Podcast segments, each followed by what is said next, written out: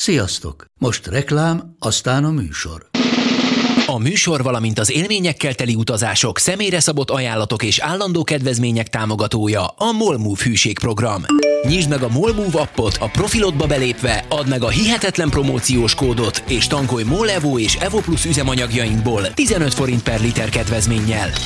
Ne feledd, a hihetetlen promókóddal most még jobban megéri Molmove tagnak lenni.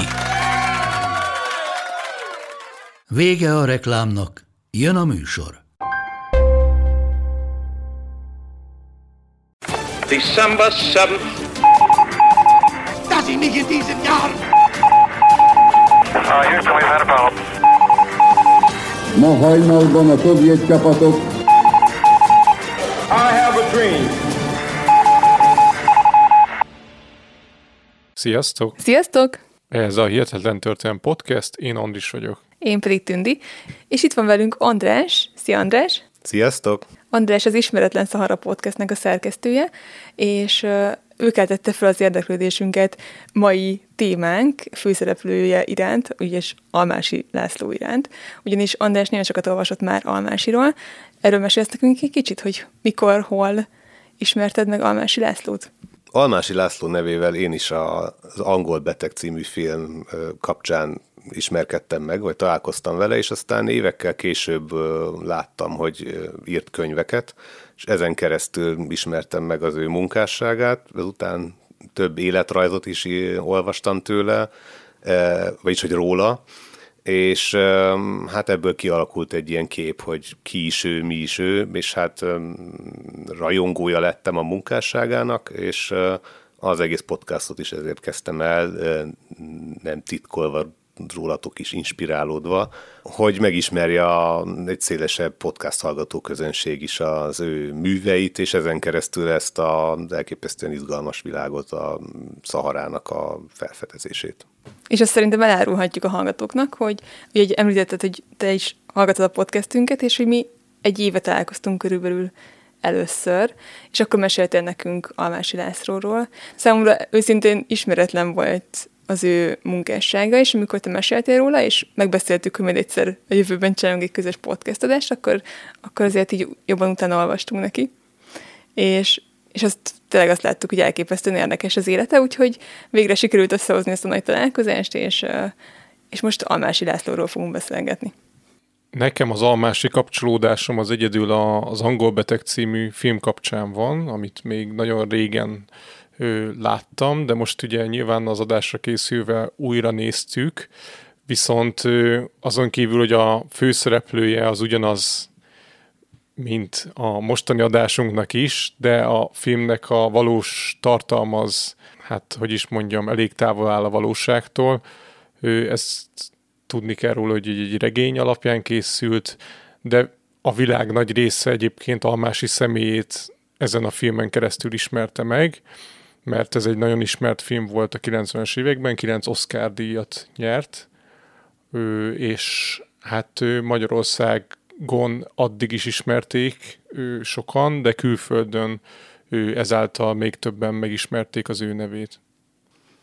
Igen, és ez érdekesség, hogy Michael Ondaatje, remélem helyesen mondtam a nevét, ő írta ezt a könyvet, és ő egy, egy, ő is egy filmből ismerte meg Almási figuráját, a, ami, és őt ez a karakter fogta meg, ez a hűvös, sivatagi vezető, aki hidegvérrel végig vezet kémeket a sivatagon, és aztán egy interjúban elmondta, hogy aztán megismerte a, a Egyiptomban azokat az embereket, vagy olyan, olyan emberekkel beszélt, akik a második világháború alatt a rádiós lehallgatásban dolgoztak, és üldözték Almásit, aki a sivatagban ellenük tevékenykedett, és ez aztán még jobban megfogta őt, és így alkotta meg ezt a, ezt a regényt, de ő is elmondta ezt, hogy ez fikció, és hogy Almási nem is halt meg a második világháborúban, tehát a, a regény az kitalált szó, és hát egy romantikus történet. Viszont akkor nézzük meg, hogy ki volt valójában Almási László, és mit lehet tudni az ő életéről. Almási László 1895. augusztus 22-én született Borostyánkő várában. Egy nagyon gazdag családba született bele, már a nagyapja is nagy vagyonnal rendelkezett, és volt egy bátyja, illetve egy nővére. Azt tudni kell az ifjú Almási Lászlóról, hogy egy nagyon eleven gyerek volt, és az iskolában több incidens is köthető a nevéhez. Például egyszer ő magántanuló volt, de attól még be kellett mennie vizsgázni, és egyszer nagyon nem akart vizsgázni, mert valószínűleg nem készült fel rendesen, és úgy úszta meg a felelést, hogy a, a nővérét rávette, hogy amikor ő vizsgázni fog, akkor a tanítónak a disznóját, aki ott volt az épület közelében, egy olban, engedje ki, és a disznó bement az iskolába, és, és hát amikor, amikor Almási felelt volna, akkor, akkor bejött a disznó, és így meghiúsította a vizsgát. Hát mondjuk ezt a technikát manapság már nem, nem igen lehetne alkalmazni. Hát nem, de mindesetre egy, egy leleményes gyerek volt, és már korán kitűnt az, hogy nagyon szereti a száguldást.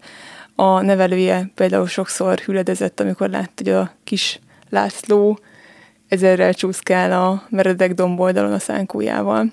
Úgyhogy hamar kitűnt az, hogy, hogy egy elég vagány srác.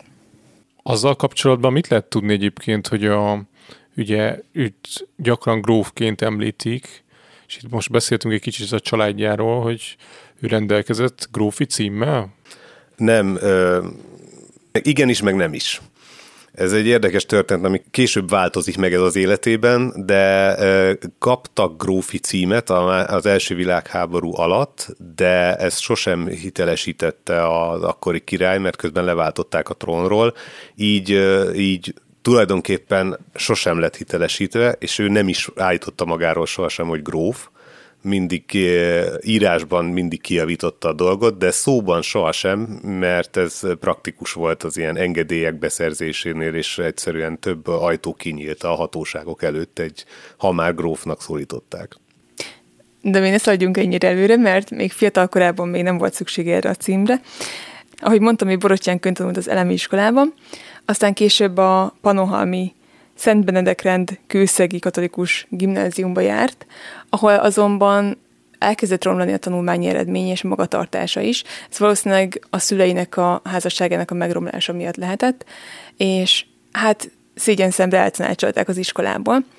Ekkor a családja úgy döntött, hogy nem engedik neki, hogy megszakítsa a tanulmányait, úgyhogy Grácsba küldték tanulni, ahol kinyílt számára a világ.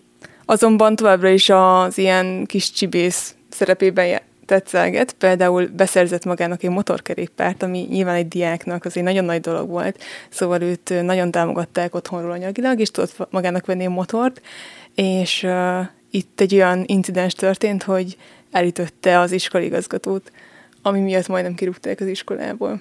Ez gondolom, ez véletlen baleset Persze, volt, igen, nem? igen, igen, igen, igen, száguldozott, és nem tudott megállni. Tehát nem egy gyilkosság kísérlet. Nem, nem, nem, nem. Később aztán Angliába kerül, egy angol magániskolában kezd el tanulni, és itt szerzi meg a jogosítványt is, és itt, ke, itt már pilótának is tanul, saját készítésű repülőgéppel, és ez a pilóta jogosítvány, ez, ez elképesztő vakmerőségére, meg nyíltságára utal, hiszen a repülőgép akkor, akkoriban még csak pár éves találmány volt, de már ő szerzett rá engedélyt. És ez már ahogy, ahogy elkezdte, ez neki egy óriási szerelem volt. Majd a későbbi életében is láthatjuk, hogy hát ez egy fontos, fontos szerepet töltött be a repülés az életében. Igen, az egészen beszédes, hogy az első szánycsapkodások szó szerint az ő esetében az 1909-ben történt, amikor még csak 14 éves volt, amikor is egy kőfejtő sziklafarárról elrugaszkodva próbált meg hát repülni, ő viszont kis hián nyakát törte, de szerencsére túlélt ezt a balesetet, és a repülők iránti kedvét ezt nem szekte. Angliában folyékonyan megtanult angolul, és egyébként ő több nyelven is beszélt, tehát ugye a gráci tartózkodásnak köszönhetően ő folyékonyan beszélt már egész fiatalon németül, angolul, és ö, idővel megtanult arabul is, Édesanyja, édesanyja okán olaszul is megtanult, és franciául is beszélt, és később, amikor Egyiptomban tartózkodott, akkor pedig arabul is. De az az első világháborúban őt is besorozták, és a katonai naplóiból az derül ki, hogy elég belevaló tiszt helyettes volt, talán nem tudom pontosan a, a a rendfokozatát, de hogy, de hogy elég belevaló ö, hadműveleteket csinált, és aztán utána a pilótaképzésben, a katonai pilótaképzésben is részt vett, és végül pilótaként szerelt le. Igen, és ő megbetegedett a fronton, tehát ezért kellett hamarabb leszerelnie. Tehát nem a, nem a háború végig harcolt. Ezután az életrajz az egy kicsit ilyen homályos, egy csomó minden érdekes dolog történik, de, de nincsenek róla pontos részletek. Annyi biztos, hogy ő is egy, a legitimisták táborába tartozott, azaz azt szerették volna, hogyha a negyedik Károly visszakerül a trónra. Ebben állítólag ő is segítkezett, és itt is ez a grófi cím ez itt is feltételezhetően így szólította a király, ezért tulajdonképpen adta neki a grófi címet, de sohasem, sohasem rendelkezett grófi levéllel, ami hivatalosá tette volna ezt. Ehhez én olvastam egy érdekes történetet. Mikes János püspök volt az ő nagy pártfogója Almásinak. Mert... A szombathelyi püspök volt. Igen, mert hogy Almási Lászlónak, ha bár a családja nagyon vagyonos volt, de neki magának nem volt sok pénz, és ennek az volt az oka, hogy még a szülei életében, tehát nem halt meg az apjuk, vagy ilyesmi, a nagypapa egy ilyen hitbizományi szerződést iratott alá a családdal, vagy nem is tudom, hogy mondjam, hoztak egy ilyen határozatot, hogy tehát az első szülött fiúk öröklik a családi vagyont. Ami azt jelentette, hogy a Almási György, Almási Lászlói édesapja, ő volt az örökös, és Almási László bátyja, János volt a, az egész családi vagyonnak a, az örököse, tehát hogy ő, ő örökölte a borostyánkői várat, a birtokokat, az egész vállalkozást és a rengeteg pénzt, és Lászlónak gyakorlatilag nem volt vagyona. Olvastam egy érdekes történetet, ami egy forrásban maradt fent. Almási László Mikes János szombathelyi püspök titkára volt, ekkor volt 26 éves, és a püspöknek volt egy komornyikja is, akit Molnár Józsefnek hívtak, és az ő feljegyzéseiben maradt fent egy szerintem elképesztően érdekes történet, úgyhogy ezt most akkor felolvasom, hogy, hogy halljátok ti is. 1921 nagy szombatja volt, március 27-e. Épp befejeződött az urak húsvéti lelki gyakorlata, amelyet a nagy szónoknak ismert dr. Vas József, akkori népjóléti miniszter tartott. Vacsora után a miniszter felvonult a püspökvár második emeletére, hogy kedélyesen elbeszélgessen az udvari papokkal, a püspök pedig még együtt maradt vendégeivel és a püspökvár állandó lakójával, Almási Lászlóval. Késő este volt már, amikor a portás beeresztette Erdődi Tamás grófot, aki másodmagával érkezett, és ebben a szokatlan időben mindenképp beszélni óhajtott Mikes püspökkel. A komornyik jelentette a késői vendégeket, akik kérték a püspököt, jöjjön ki hozzájuk. Ej, ez a Tamás, a fejét a püspök, be sem akar jönni hozzánk. Arra gondolt, hogy Erdődi Tamás gróf, miután rangján alul nősült, kerülje a mágnási köröket, s nem mer vendégei előtt színe elé kerülni. Kiment tehát az előszobába, s már messziről kiáltotta. Szervusz Tamás, hát már be sem mersz jönni hozzám. Felé nyújtotta a kezét, és azt kérdezte, kit hoztál magaddal? A vendég szürke civil ruhában, brícses nadrágban állt ott, sötétbarna félbakancsát sárga bőrkamásni fette, esőkabátot viselt, arca meglehetősen borotválatlannak tűnt. Autós szemüveget akarásában alig lehetett felismerni arcvonásait. Nem ismer rám? kérdezte a vendég. Nem, felelte a püspök, s valamivel ingerültebben fordult Erdődihez. Mondd meg hát, Tamás, kit hoztál? Erdődi bokáját összecsapva halkan súgta, szinte rebegte. Ő felségét. A püspököt megrázta a hír, pár lépést hátrált, majd meghatódottan előrelépett, s kezét nyújtotta Károly király felé.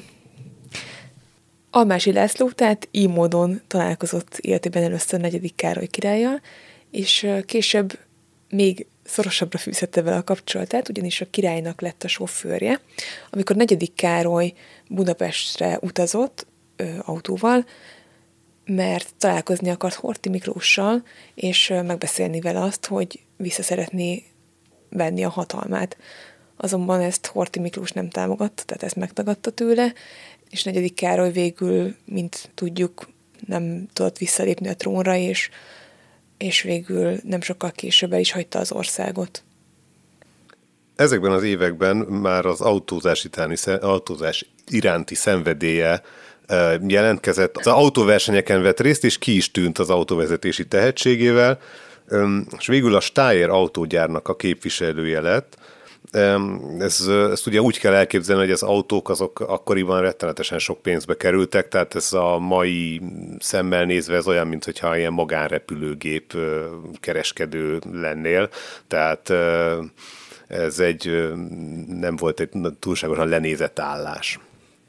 Az, hogy a motorsportot nagyon szerette, az abban is megnyilvánult, hogy ő honosította meg Magyarországon a motorfutballt, amikor ezt először olvastam, így néztem, hogy tessék. Először nem is tudtam, hogy autóra gondolnak, és valahogy úgy fociznak, vagy ténylegesen motorkerékpárna.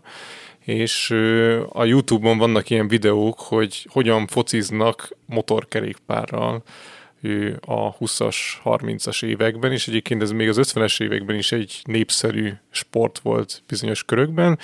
Egyébként iszonyatosan veszélyesnek néz ki, tehát ott csapatják a motorra, ugyanúgy kapuk vannak, meg egy sokkal nagyobb ilyen foci labdaszerűség, tehát ott van, hogy így simán felgyorsítasz 50-re, és így majdnem neki csapódsz a másiknak, meg farolsz, hogy elvidd tőle a labdát.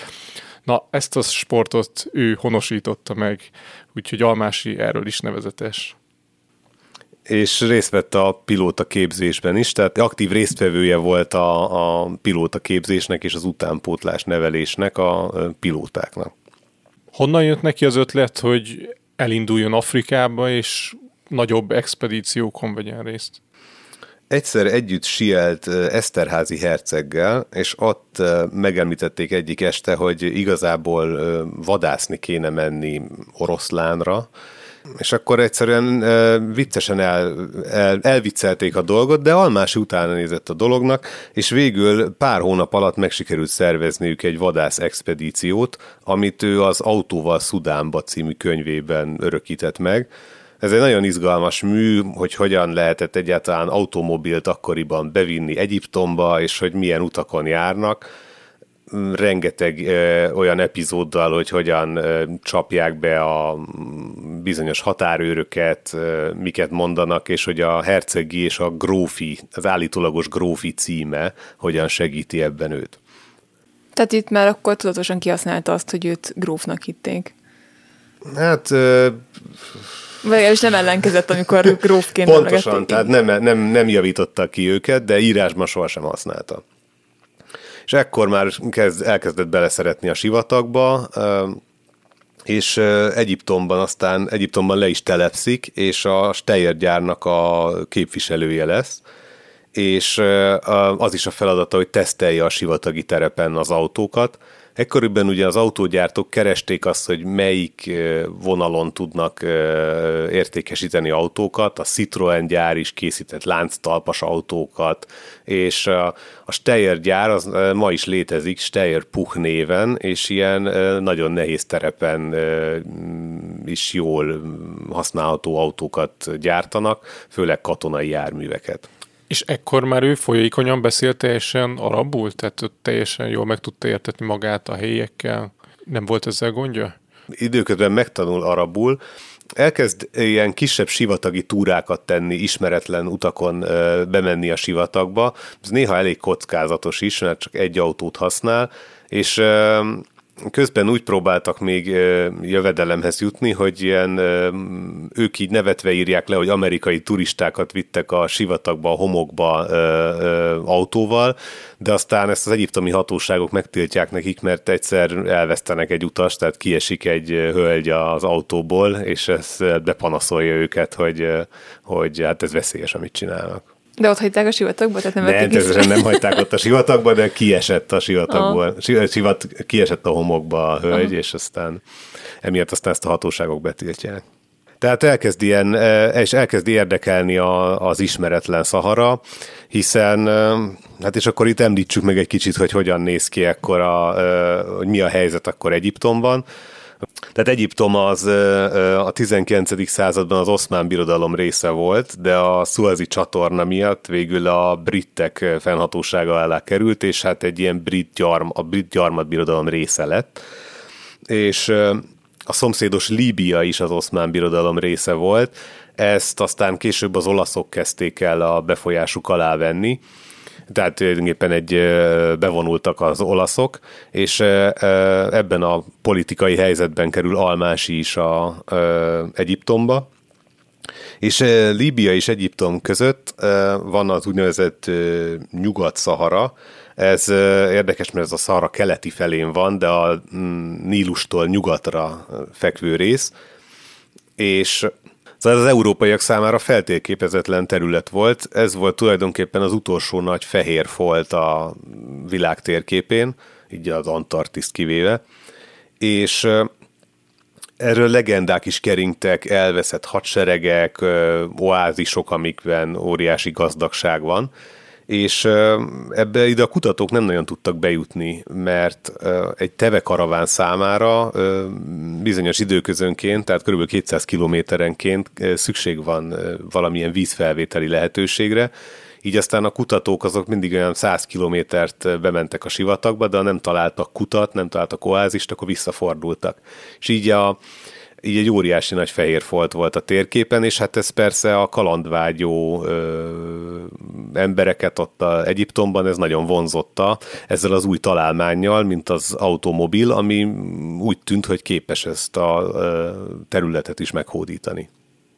Pedig azért biztos, hogy nehéz lehetett menni a homokban, nyilván nem voltak képítve utak, meg nem vagyok annyira tisztában az, hogy ezek az autók mondjuk milyen volt a kerekük, vagy hogy miket bírtak, de azért láttunk most így a felkészülés során fotókat, korabeli fotókat a másik útjáról, és azért eléggé durva, hogy ilyen, néha ilyen homok, nem tudom, dűnék, néha sziklák, tehát így nagyon durva, hogy, hogy ilyen nagyon kemény terepen kellett menni ezekkel az autókkal ezt ők is akkor tanulták meg, tehát ez valóban a Almási ténylegesen a Steyr gyárnak a képviselőjeként ő ö, mondta nekik, hogy milyen ö, gumira lenne szükség, miért gyártsanak, miért ö, hogyan lehetne egyáltalán haladni.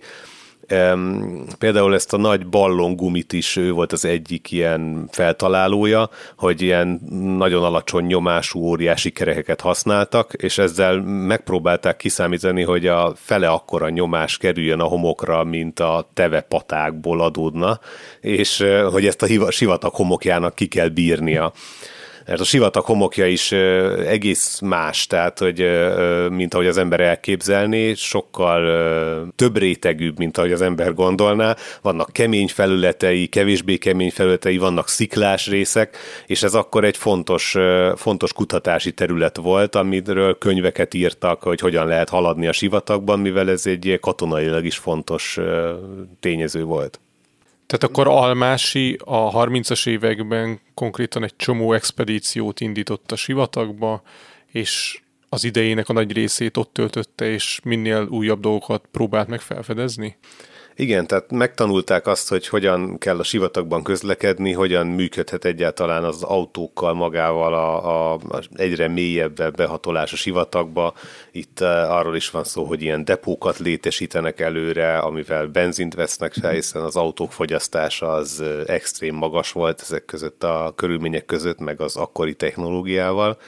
És hát mások is csinálták ezt, tehát Almási nem egyedül volt, volt egy úgynevezett Zarzúra klub, erre később kitér, vagy erre mindjárt kitérünk, hogy, hogy miért is így hívják, de mások is csinálták ezt, és a, tulajdonképpen így a, hát Almási is ilyen, ilyen enyhe pátosszal fogalmazza meg, de hogy a sivatag homokját azt egyre több ilyen autónyom szekte keresztül, és ez a egyiptomi térképészeti hivatalnak tettek ezzel szolgálatot, tehát hogy ezzel térképezési munkát végeztek, és ezért is engedélyezték nekik ezeket az utazásokat.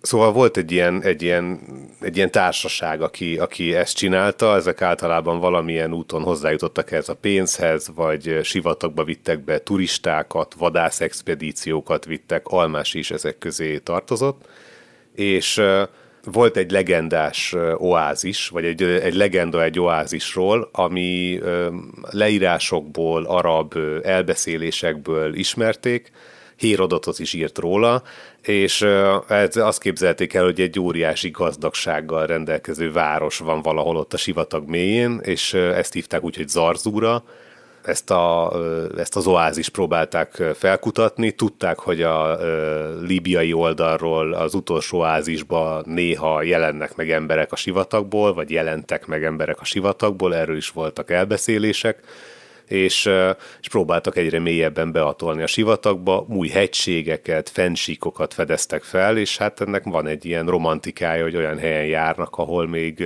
valószínűleg ember sohasem, vagy több ezer év óta nem járt. A 30-as évek elején Almásinak az az ötlete támad, hogy repülőgéppel is végez kutatást a sivatagban, ám az első kísérlete kudarcba fulladt, méghozzá úgy, hogy kis ilyen, ez majdnem az életébe is került. Zicsi Nándorral keltek útra, Zicsi repülőgépével, de nem jutottak el a céljukig Egyiptomig, mert szélviharba keveredtek, és a gépük az még Szíriában lezuhant. És hát szinte csodával határos módon élték túl mindketten ezt a repülőgép balesetet, de almási kedvét ez sem szekte, hogy tovább kutasson az oázis után. Pár ö, hónappal később ö, viszont egy ö, másik kutató felhívta, hogy nem kísérné előtt, mint vezetőt a, ő kutatására, mert neki is van egy ugyanilyen repülőgépe, és akkor ezen az almási féle ötlet alapján repülőgéppel kezdték el kutatni ezt a fensíkot, ahol feltételezték, hogy ez az oázis található, és aztán ilyen nagyon érdekes módon találták meg ilyen különböző leírásokból, hogy madarak merre repültek, egy előző kutató merre látott repülni madarakat el, vélhetőleg ugye az oázisba, és akkor így kutató repüléseket tettek, és onnan pillantottak meg egy zöld oázis völgyet. Ezt aztán később nem Almásinak tudják ezt a felfedezést, hanem ennek a pilótának, mert pár hónappal később ő tudta csak megközelíteni autóval ezt az oázist, és három oázis völgyről szólt a legenda, és végül Almási csak a harmadik völgyet fedezte fel, az első kettő nem az ő nevéhez fűződik.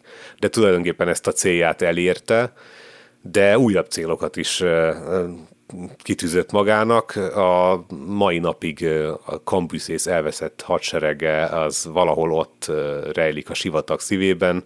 Ez ez valamikor a ókorban Kambuszész királynak a serege az nyoma veszett egyszerűen a sivatagban, elindultak egy oázisból, és sohasem érkeztek meg a következőbe, ahol várták őket, úgyhogy valahol egy óriási kincsek és gazdagság ma is ott van a sivatagi homokban. Mert ez egy perzsa hadsereg volt, és éppen valamilyen hódító háborúról jöttek, és rengeteg zsákmánnyal voltak megrakodva Úgyhogy ezért is annyira érdekes többek között ez a történet, mert ha valaki ezt egyszer megtalálja, akkor valószínűleg rengeteg kincset talál a homokban, ha ez tényleg így történt. Igen, és Almási elmélete az volt, hogy ez a ö, hadsereg, ez egy ilyen ö, déli szél, vagy déli homokviharba került, ezt tudják, hogy számum, és ez normálisan csak így egy napig tart, ez amikor délről a sivatag belsejéből érkezik nagyon meleg levegő, és az egyébként is forró sivatagban mégis kibírhatatlan lesz a dolog, és az egyik expedícióán leírja, hogy, hogy ő is ilyenbe keveredett, és ők is csak éppen, hogy túlélték a dolgot, a végén már csak egy autóval tudtak közlekedni, ami elképesztően kockázatos, főleg ezt a régi technikát eltekintve ami egyébként ellenkezett az összes ilyen sivatagi elvel, hogy csak egy technikai eszközre bízni az életünket és aztán ő, őnekik is több napig tombolt ez a számú, és emiatt volt aztán az, hogy erre egyszerűen nem tudtak felkészülni, és, de azért éppen, hogy kivergődtek a sivatagból. És tehát a almási elmélete az, hogy, hogy ez, a, ez a hadsereg is egy ilyenbe keveredett, és hát ezt nem élhették túl. Viszont egy jelentős felfedezés fűződik még a nevéhez, ami, amiről mindenképpen érdemes beszélnünk, ugyanis egy nagyon értékes művészettörténeti leletet talált. Nem csak az Arzura oázis felfedezése után, méghozzá többet magával, tehát nem egyedül ment persze, a Gilf Kebir Vádi Szura nevű völgyében mentek, ahol, ahol őskori sziklafestményeket fedeztek fel tehenekről, meg emberekről. Ezt úgy is hívják, hogy az úszók barlangja, mert úszó embereket ábrázol, és ez uh, uh, nyilván azért is érdekes, mert ez a sivatag múltjába ad némi uh, betekintést, hogy ezt az elsivatagosodást megerősíti, hogy itt régebben uh, olyan mennyiségű víz volt, amiben még úszni is lehetett.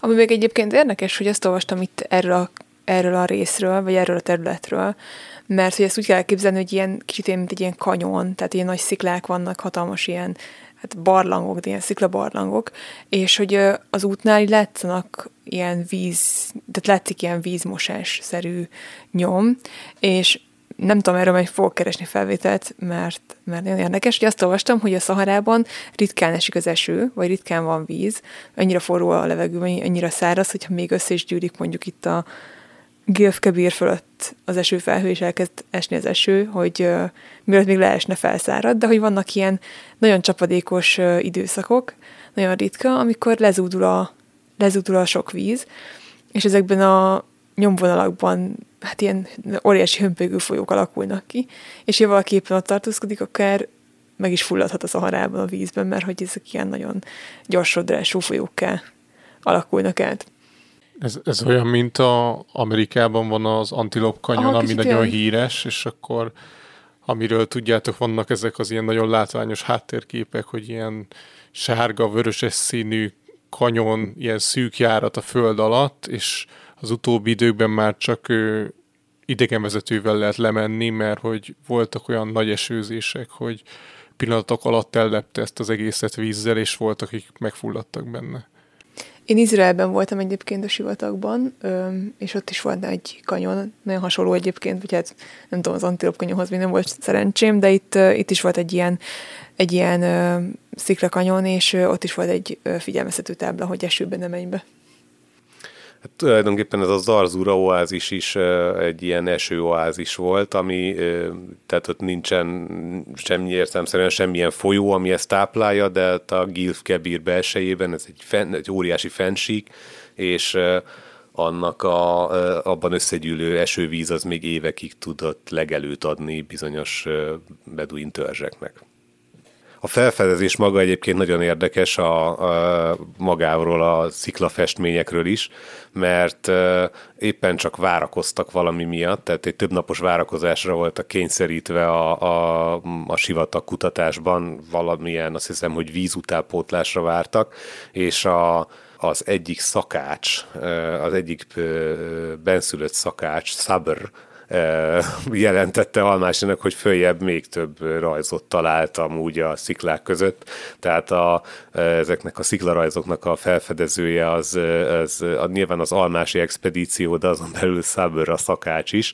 Szóval ez azért is érdekes, mert, mert Almási megosztotta ezt a felfedezését többekkel is, és ezek aztán voltak, akik megpróbálták kisajátítani ezt a felfedezést, egy Caporaccio nevű olasz kutató, és Frobenius tanár, aki egy nagyon nagy német kutató volt, de ezt a, oda vitette magát Almásival ez a, ezekhez a sziklákhoz, és később erről úgy számolt be, mint hogyha ez az ő felfedezése lenne, és Almásiról nem is tett említést, de aztán Almásinak jó barátai, ismerősei azok végül tisztázták a helyzetet, és tulajdonképpen ezzel Almási világ hírre tett szert. Amit még érdemes megemlíteni Almási Lászlóról, hogy ő cserkészkedett, és ezzel a cserkész mozgalommal még az angliai ott tartózkodása során ismerkedett meg.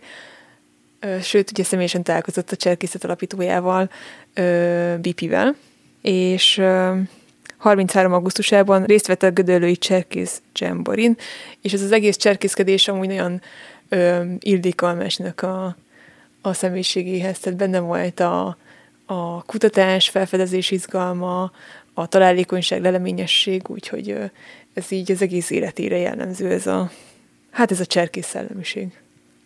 Almási a második világháború kitöréséig többször utazott vissza Egyiptomba, illetve hát ingázott Európa és, és Afrika között.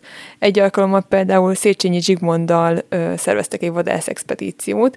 Ugye ebben az időszakban ez az afrikai nagy vadravadászás, ez egy abszolút ilyen, hát virágkorát élte, ami nyilván a mostani szemmel egy igencsak fájdalmas dolog, amikor tudjuk, hogy orszarvukat, meg olyan állatokat ejtettek el, amik aztán a kihalás szélére sodródtak de minden esetre ebben az időben ugye ez még nem volt, nem ez a helyzet állt fent, és Széchenyi Zsigmonddal mentek el vadászni a líbiai sivatagba. Ugye ezt Almási nagyon élvezte, és erről Széchenyi Zsigmond írt is egy könyvet, Hengergő homok címmel, és érdekesség, hogy amikor ezt a könyvet megírta, akkor, ugye erről később lesz szó, akkor Almási már viszonylag kegyvesztett ember volt, ezért nem írta ki a teljes nevét, csak A betűvel jelölte az ő karakterét, tehát hogy nem említi ebben a könyvben név szerint Almási Lászlót. Ami még jellemző volt erre az időszakra, hogy Almási folyamatos anyagi gondokkal küzdött. Ugye neki óriási megszállottsága volt ez a sivatag, tehát hogy ő folyton vissza akart menni, új dolgokat felfedezni, ugye ott kutatni, és um, térképet rajzolni, meg, meg um, egyáltalán csak ott lenni. És hát ezt, ezt meg kellett oldania, és sokszor támogatókat keresett, illetve Egyiptomban repülőgépoktatóként dolgozott, és így tartotta fenn magát, és tudta megszervezni az expedícióit. És amikor kitört a második világháború, az, az sok mindent megváltoztatott. Ugye Egyiptom a britekkel volt baráti szövetséges kapcsolatban, és ha bár korábban jó kapcsolatot ápolt az angol sivatagkutatókkal, pilótákkal, a második világháború kitörése után ezek az emberek, ugye az angolok hát ferdeszemmel néztek rá, mert, mert gyanús volt az ő felderítő munkája. Ugye ő ezt állította, hogy ő ugye a sivatag kutatása, a nagy szerelme, az ő nagy élethivatása, viszont az angolok pedig attól tartottak, hogy a németek számára végez felderítő munkát, és végül angol nyomásra Egyiptom kiutasította őt az országból, tehát vissza kellett térnie Magyarországra. És hát akkor itt akkor említsük meg az aktuális politikai helyzetet, vagy hát nem is politikai, hanem háborús helyzetet, kitör, kitör a második világháború, és Egyiptom ugye brit gyarmatként a szövetségesek oldalán áll, Líbia az pedig olasz fennhatóság alatt van, Mussolini által, tehát ő pedig a tengelyhatalmak oldalán áll. És így aztán háborúba is keverednek, és az egyiptomiak, tehát az angolok egyiptomi oldalon vissza is szorítják az, az olaszokat a, Líbia, a mai Líbia területén, viszont ekkor a németek a segítségükre sietnek, ez az Afrika Korps Rommel irányításával, és a németeknek a valódi célja az az volt, hogy Egyiptomon keresztül elérik az arab félszigetet, és ezáltal a kőolajhoz jussanak, és tehát így aztán ez egy stratégiai jelentőségűvé vált ez a cél, hogy eleinte csak kisegítsék az olaszokat.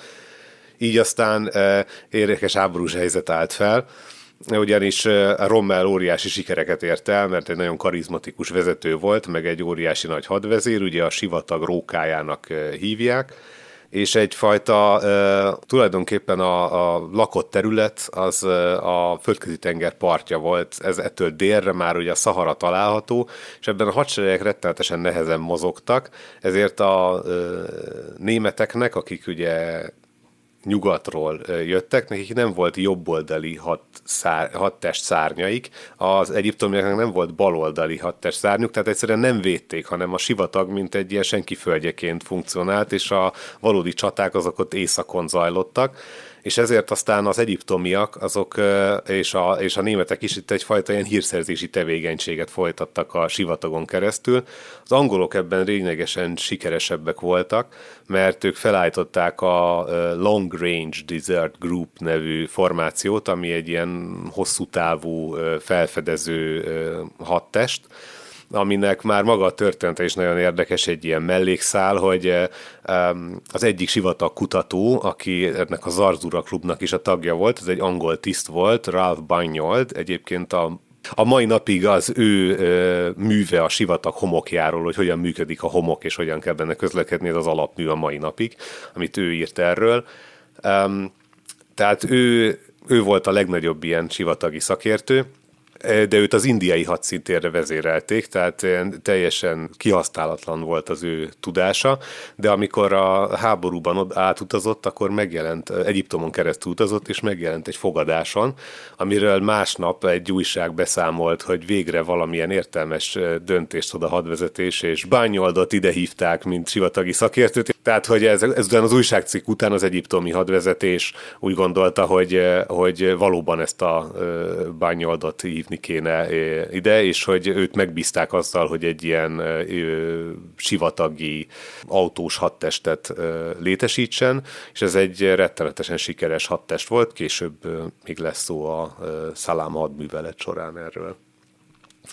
A németek nek viszont egyáltalán nem volt sivatagi ismereteik, ugye Németországnak nincsenek gyarmatai, nincsen ilyen fajta felkészültsége, és mivel Almási az ténylegesen világhírre tett szert, ezért őt az a, magyar hadseregnek ugye ő tartalékosa volt, és ezért hivatalosan is kikérték a, a magyar hadseregről, mint, mint szakértőt, és Berlinbe hívták, hogy segítse ott a munkájukat a térképészettel és, a, és az ismereteivel, mielőtt Németországba butazott volna, felmaradt egy beszélgetés, hogy egy barátja megkérdezte tőle, hogy nincs ezzel lelkiismereti problémája, hogy a németek oldalán harcoljon, és erre ő azt válaszolta, hogy hát most utasítják, tehát hogy nincsen valódi választása, de igazából mivel a sivatagba vágyott vissza, ő is ezt mondta, hogy akár a németek benzinjével is megtalálja a Kambuszész elveszett hadseregét. Hogyha jól tudom, akkor az egyenruháját nem is a német rangjelzéseket viselte, hanem a magyart. Tehát, hogy ő így nem is tekintett magára később sem úgy, mint hogyha a német hadseregnek lett volna a, a tagja, hanem, hanem ugye ő állította, hogy a magyar, magyar hadseregben ö, van, csak, csak hát kikérték, és neki menni kellett. Igen, mert tulajdonképpen ez is volt a, az ő szerepe és először Berlinben dolgozott, és egy úgynevezett Militär Geografische Beschreibung Libyen eh, című művön dolgozott. Ezt úgy kell elképzelni, mint valamilyen úti könyv, csak katonáknak, egy szigorúan titkos könyv, amiben leírják, hogy milyenek a helyi körülmények, mire kell figyelni, milyen eh, ismeretekre, eh, hogyan kell viselkedni ebben az országban. És ez minden országra kiadtak ilyet, ami katonailag fontos volt, és a Líbiára vonatkozó könyven azon Almás is dolgozott. Erre jó bizonyíték az, hogy bizonyos fotói is belekerültek a műbe. Viszont ahogy Líbiában egyre inkább a hadműveletek előre haladtak, átvezényelték Almásit az Abwehrhez, ez a német katonai elhárító vagy felderítő részleg, és ez a, ezen belül is a Ritter Sonderkommandónak a része volt, ami egy ilyen különleges alakulatot jelent, tehát nem azt, hogy a háborús normáktól eltérő hadműveleteket végző alakulat, Um, és tehát Líbiába vezényelték, hogy ott a helyszínen is tudjon tanácsot adni, és felderítő tevékenységet végezzen, és ez elsősorban ilyen repülőfelderítéseket jelentett, de volt két említésre méltó küldetés, az egyik az úgynevezett El Masri terv, ahol az egyiptomi főparancsnokot, aki egyébként brit ellenes volt, megpróbálták kicsempészni a Egyiptomból, azért, hogy aztán a másik oldalon egy tulajdonképpen egy felkelést tudjon szervezni, hogy aztán később bevigyék, és, és ezzel gyengítsék a britek pozícióját belülről tulajdonképpen. A másik pedig a Kondor hadművelet volt, azaz az első Kondor hadművelet, amiben két német kémet próbáltak bevinni egyiptomi területre. Ezt repülőn próbálták volna meg, de a pilótáknak a tapasztalatlansága miatt nem tudtak leszállni, és meg kellett szakítaniuk a hadműveletet. Később a bevetés vezetője is elismerte, hogy hibázott és almásira kellett volna hallgatnia, mert ő a tapasztaltabb pilótára bízta volna a repülést és így meghiúsult a terv, vissza kellett repülniük, de eltévedtek, és az egyik repülőgép lezuhant, a két kém megsérült, az egyikük meghalt, és ez a Ritter is megsérült, úgyhogy más vette át ennek az alakulatnak az irányítását. És ezután elgondolkoztak azon, hogy hogyan lehetne német kémeket bevinni egyiptomi területre. Két új szemét kellett találni erre, és ezt elnevezték a Szalám hadműveletnek, sokféle ötlet felmerült. E, ezek között az ejtőernyővel való bedobás, a repülőn való bevitel, Kufra oázison autóval keresztül való bejutás, halászhajón valahogy becsempészni őket, valamint a teljesen normális beutazással bevinni őket, de végül eh, hosszas vita után végül amellett döntöttek, hogy eh, az olaszok által megszállt területről Kufrán keresztül autóval vigyék be a két kémet. És ennek a két kémnek ugye alapból az lett volna a célja, hogy nagyon rossz volt a hírszerzés Kairóban, és ezt a két embert kb. azzal bízták volna meg, hogy ott építsenek ki egy kémhálózatot, ami a németeket segíti a világháború során. Igen, és hát rádión küldjenek mindenféle információt, amihez hozzájutottak, ami segíti Rommelnek az előrejutását. A másik is kezdte megtervezni ezt az akciót, és hónapokig tartott az előkészület. Ugye meg kellett tervezni az útvonalat, ki kellett választaniuk a, a felszerelést. Olyan rádiót vittek magukkal, aminek nagy a hatótávolsága, tehát hogyha a sivatag belsejéből is tudjanak majd kommunikálni, aztán majd látni fogjuk, hogy ez hogy működött a gyakorlatban. Meg kell tervezni azt, hogy mennyi üzemanyagra lesz szükségük, mennyi vízre.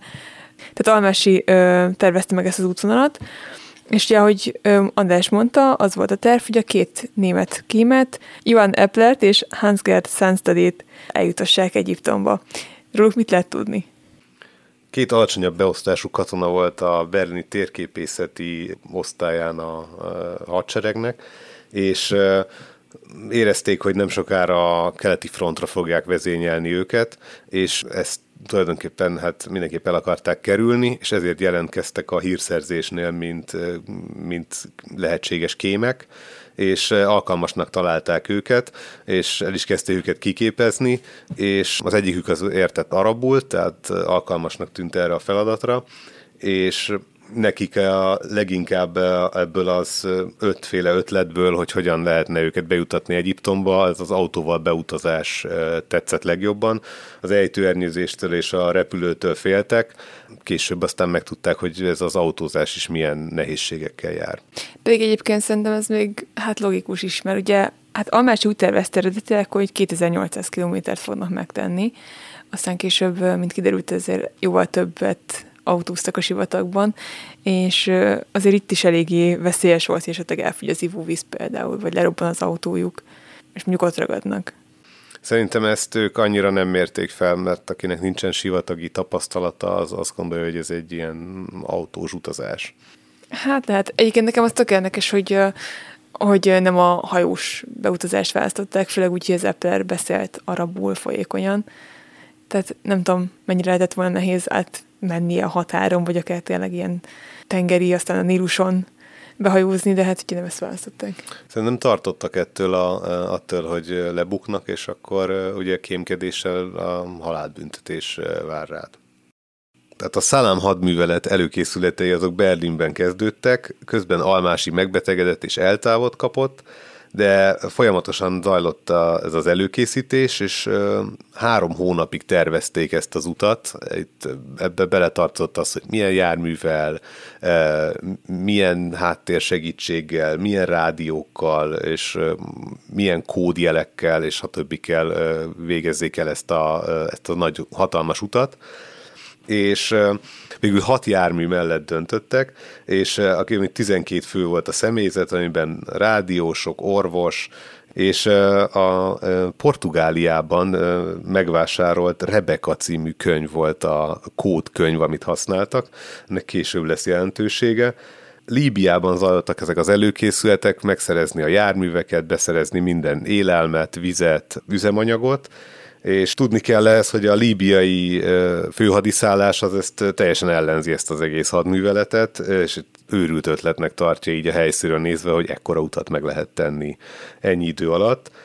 A két kém az nem igen vette ki részét a munkában, azt gondolták, hogy ők különleges elbánásban részesülhetnek, hiszen ő, ők a lényege ennek az egész vadműveletnek, hogy, hát, hogy őket vigyék be, Egyiptomba, de egy ilyen érdekes kis anekdota, hogy megmaradt a feljegyzés, hogy az Epler hadi fizetéséből levontak 10 birodalmi márkát, mert túl sokat használta a telefont.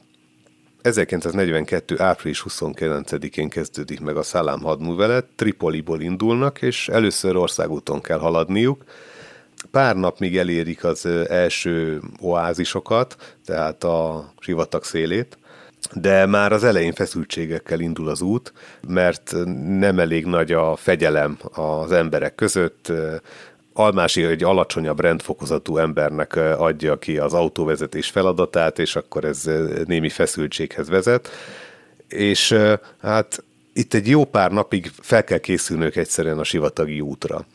De ez hozzátartozik, hogy a sivatagi, sivatagban a navigáció az rettenetesen bonyolult és hatalmas felkészültséget igényel, és hogy különbözik a mm, normál szárazföldi és légi vagy vízi navigációtól, mert ugye szárazföldön terep, a tereptárgyak alapján lehet navigálni, viszont itt ugye ismeretlen területen ezek, ezek erre alkalmatlanak, viszont állandóan irányt kell változtatni, ami viszont a légi vagy, vagy vízi navigációval nem összeegyeztethető, tehát nem lehet hosszan egyenesen haladni, mégis a térképre ugyanezt be kell rajzolni, hogy visszataláljuk az eredeti pontra és ehhez az egyik nagyon fontos tevékenység az az iránytűnek a kompenzációja, ugyanis ha egy iránytűt felszerelünk valamilyen nagyobb mágnesezhető testre, mint mondjuk egy vashajó testre, akkor azt kompenzálni kell, erre megvannak a különböző eljárások, amit egyszer kalibrálnak normál esetben a hajó készítésénél. Viszont itt ugye az iránytűt fel kellett szerelni az autókra, és ezért almásira kellett ezt az iránytű kompenzációt elvégeznie, és az iránytű kalibrálását. És Hát ennek a bonyolultságáról annyit, ezt Almás az egyik könyvében részletesen leírja, hogy hogyan végezték el. Az a Szalám hadművelet első napjai ezzel telnek el az út során, megállnak, és az iránytű kompenzációkat ellenőrzik, végzik mert az autó az olyan kicsi, hogy csak a motornak viszonylag a közelébe lehet szerelni az iránytűt, ahhoz, hogy lássuk is, és a motor fordulat számától is függ az, hogy mennyire hajlítja el a haj, az autó teste az iránytűt. Így aztán ezt is bele kell számolni majd a későbbi navigációba, hogy körülbelül milyen fordulatszámon vezettünk. Úgyhogy ez egy, tulajdonképpen ez a navigáció, ez egy több órás napi tevékenység minden, minden sivatagi úton, Almási is többféle iránytűt is használ, egy ilyen napiránytű, az csak az ő, ő által használt autón volt, és akkor ennek az összességéből végzi el a, ő a navigációt. De ez egy nagyon bonyolult és, és nehéz napi feladat. De neki már volt ebben tapasztalata? Hát neki pont ebben volt tapasztalata, és, és ugye ott az arab személyzet, aki kísérte ezeken az utakon, neki volt is egy ilyen beceneve, hogy Abu Ramla, a homok atya, ugyanis már tudták, hogy senki nem találnak ki innen a sivatagból, de tudták, hogy Abu Ramla majd meg fogja találni a, a depót, a vizet, amit hátrahagytak, hiszen ő valamilyen mágikus módon ö, kitalál a sivatagból. Vagyis akkor azt, azt elmondhatjuk, hogy igazából Almásin múlott az egész expedíció sorsa, meg az élete, mert hogyha mondjuk ő ott vele történt volna valami, vagy nem tudom, kiesett volna, akkor, akkor ezek az emberek valószínűleg meghaltak volna a sivatagban. Abszolút, biztos, hogy nem találtak volna ki a sivatagból, és Almási ezt meg is jegyzi a naplójában, hogy ha, egyrészt a, a teljesen alkalmatlanok véli a legtöbb német részvevőjét ennek, sajnálkozik a naplójában, hogy nem értik meg az emberek, hogy egy ilyen hosszú távú sivatagi expedíció, vagy egy ilyen mély sivatagi expedíció az a sivataggal magával való harc ahhoz, hogy az ember túlélje. Rajta kívül valamelyik tagnak volt bármilyen sivatagi tapasztalata már? Hát az egyik azt állította, hogy igen, ez később kiderült, hogy, hogy nincsen sivatagi tapasztalata. Navigációs tapasztalata senkinek sem volt, és alapvetően senki nem vállalkozott volna erre az útra. A másik oldalon lévő Long Range Desert Group sem vállalkozott ilyen hosszú távú akciókra. Főleg így nem, hogy semmilyen ellátást nem kaptak. Tehát az első napok ezzel a, ezzel a navigáció beállításával és az alapvető ilyen kisebb gyermekbetegségek, mint hogy a tartania kell minden autónak a tempót, hogy egy konvojban haladjanak, egyes járművek nem tudtak olyan gyorsan menni, mint a többi. Ezeket így össze kellett kicsit kovácsolódni a, a csapatnak, és a Almási panaszkodott rá, hogy az olaszoknak nincsen értelmes térképük erről a területről. A naplójában panaszkodik is arról, hogy ha tíz éve itt vannak már, akkor mit, mit csináltak ez alatt az idő alatt, mert nem tudnak neki normális térképpel szolgálni, ezért meg is állnak, és légi felderítéseket végeznek, hogy merre járható az első szakaszon a sivatag hiszen még innen, innen Almási sem tudja még az utat, hogy hogyan lehet elérni az oázis, tehát ez számára is először teljesen ismeretlen terület, ami nyilván számára vonzó, hiszen sivatagi expedíciót folytathat, de, de most már lehet érezni, hogy miért őrült ötletnek tartja a hadvezetés ezt a, ezt a tervet, amit Berlinben viszont jóvá hagytak.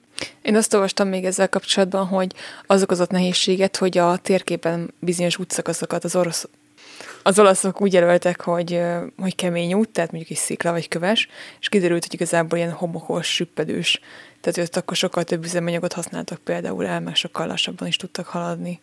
Igen, vagy egyes utak nem úgy lettek elkészítve, mint ahogy az olaszok a térképeiken állították, itt valószínűleg kispórolták egyszerűen az anyagot, és akkor nem volt elég széles az út. Tehát úgy rögtön nehézségbe ütköztek, el is indultak a sivatag belseje felé, nagyjából láthatatlan akadályokba, láthatatlan akadályokba ütköztek, főleg úgy, hogy a, a sofőröknek nem volt tapasztalata a homokon való közlekedésben, és a homokdűnékben.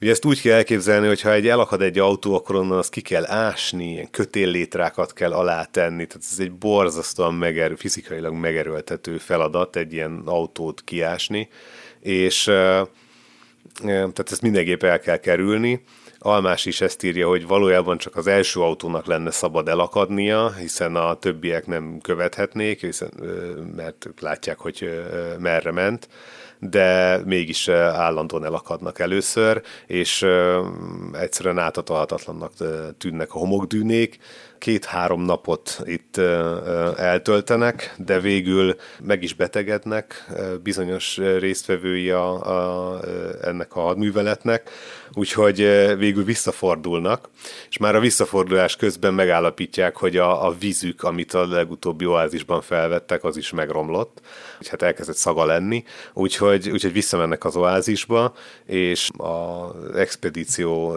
tagja orvosi kezelésre szorul, és meg kell oldaniuk a víz problémát is. Végül sikerül vizet felvenniük, megtudják, hogy a mellette lévő oázisban van az iható víz, amit hosszú karavánutakra vesznek fel az arabok. Ez almási arab tudásának köszönhető, hogy ezt megtudják.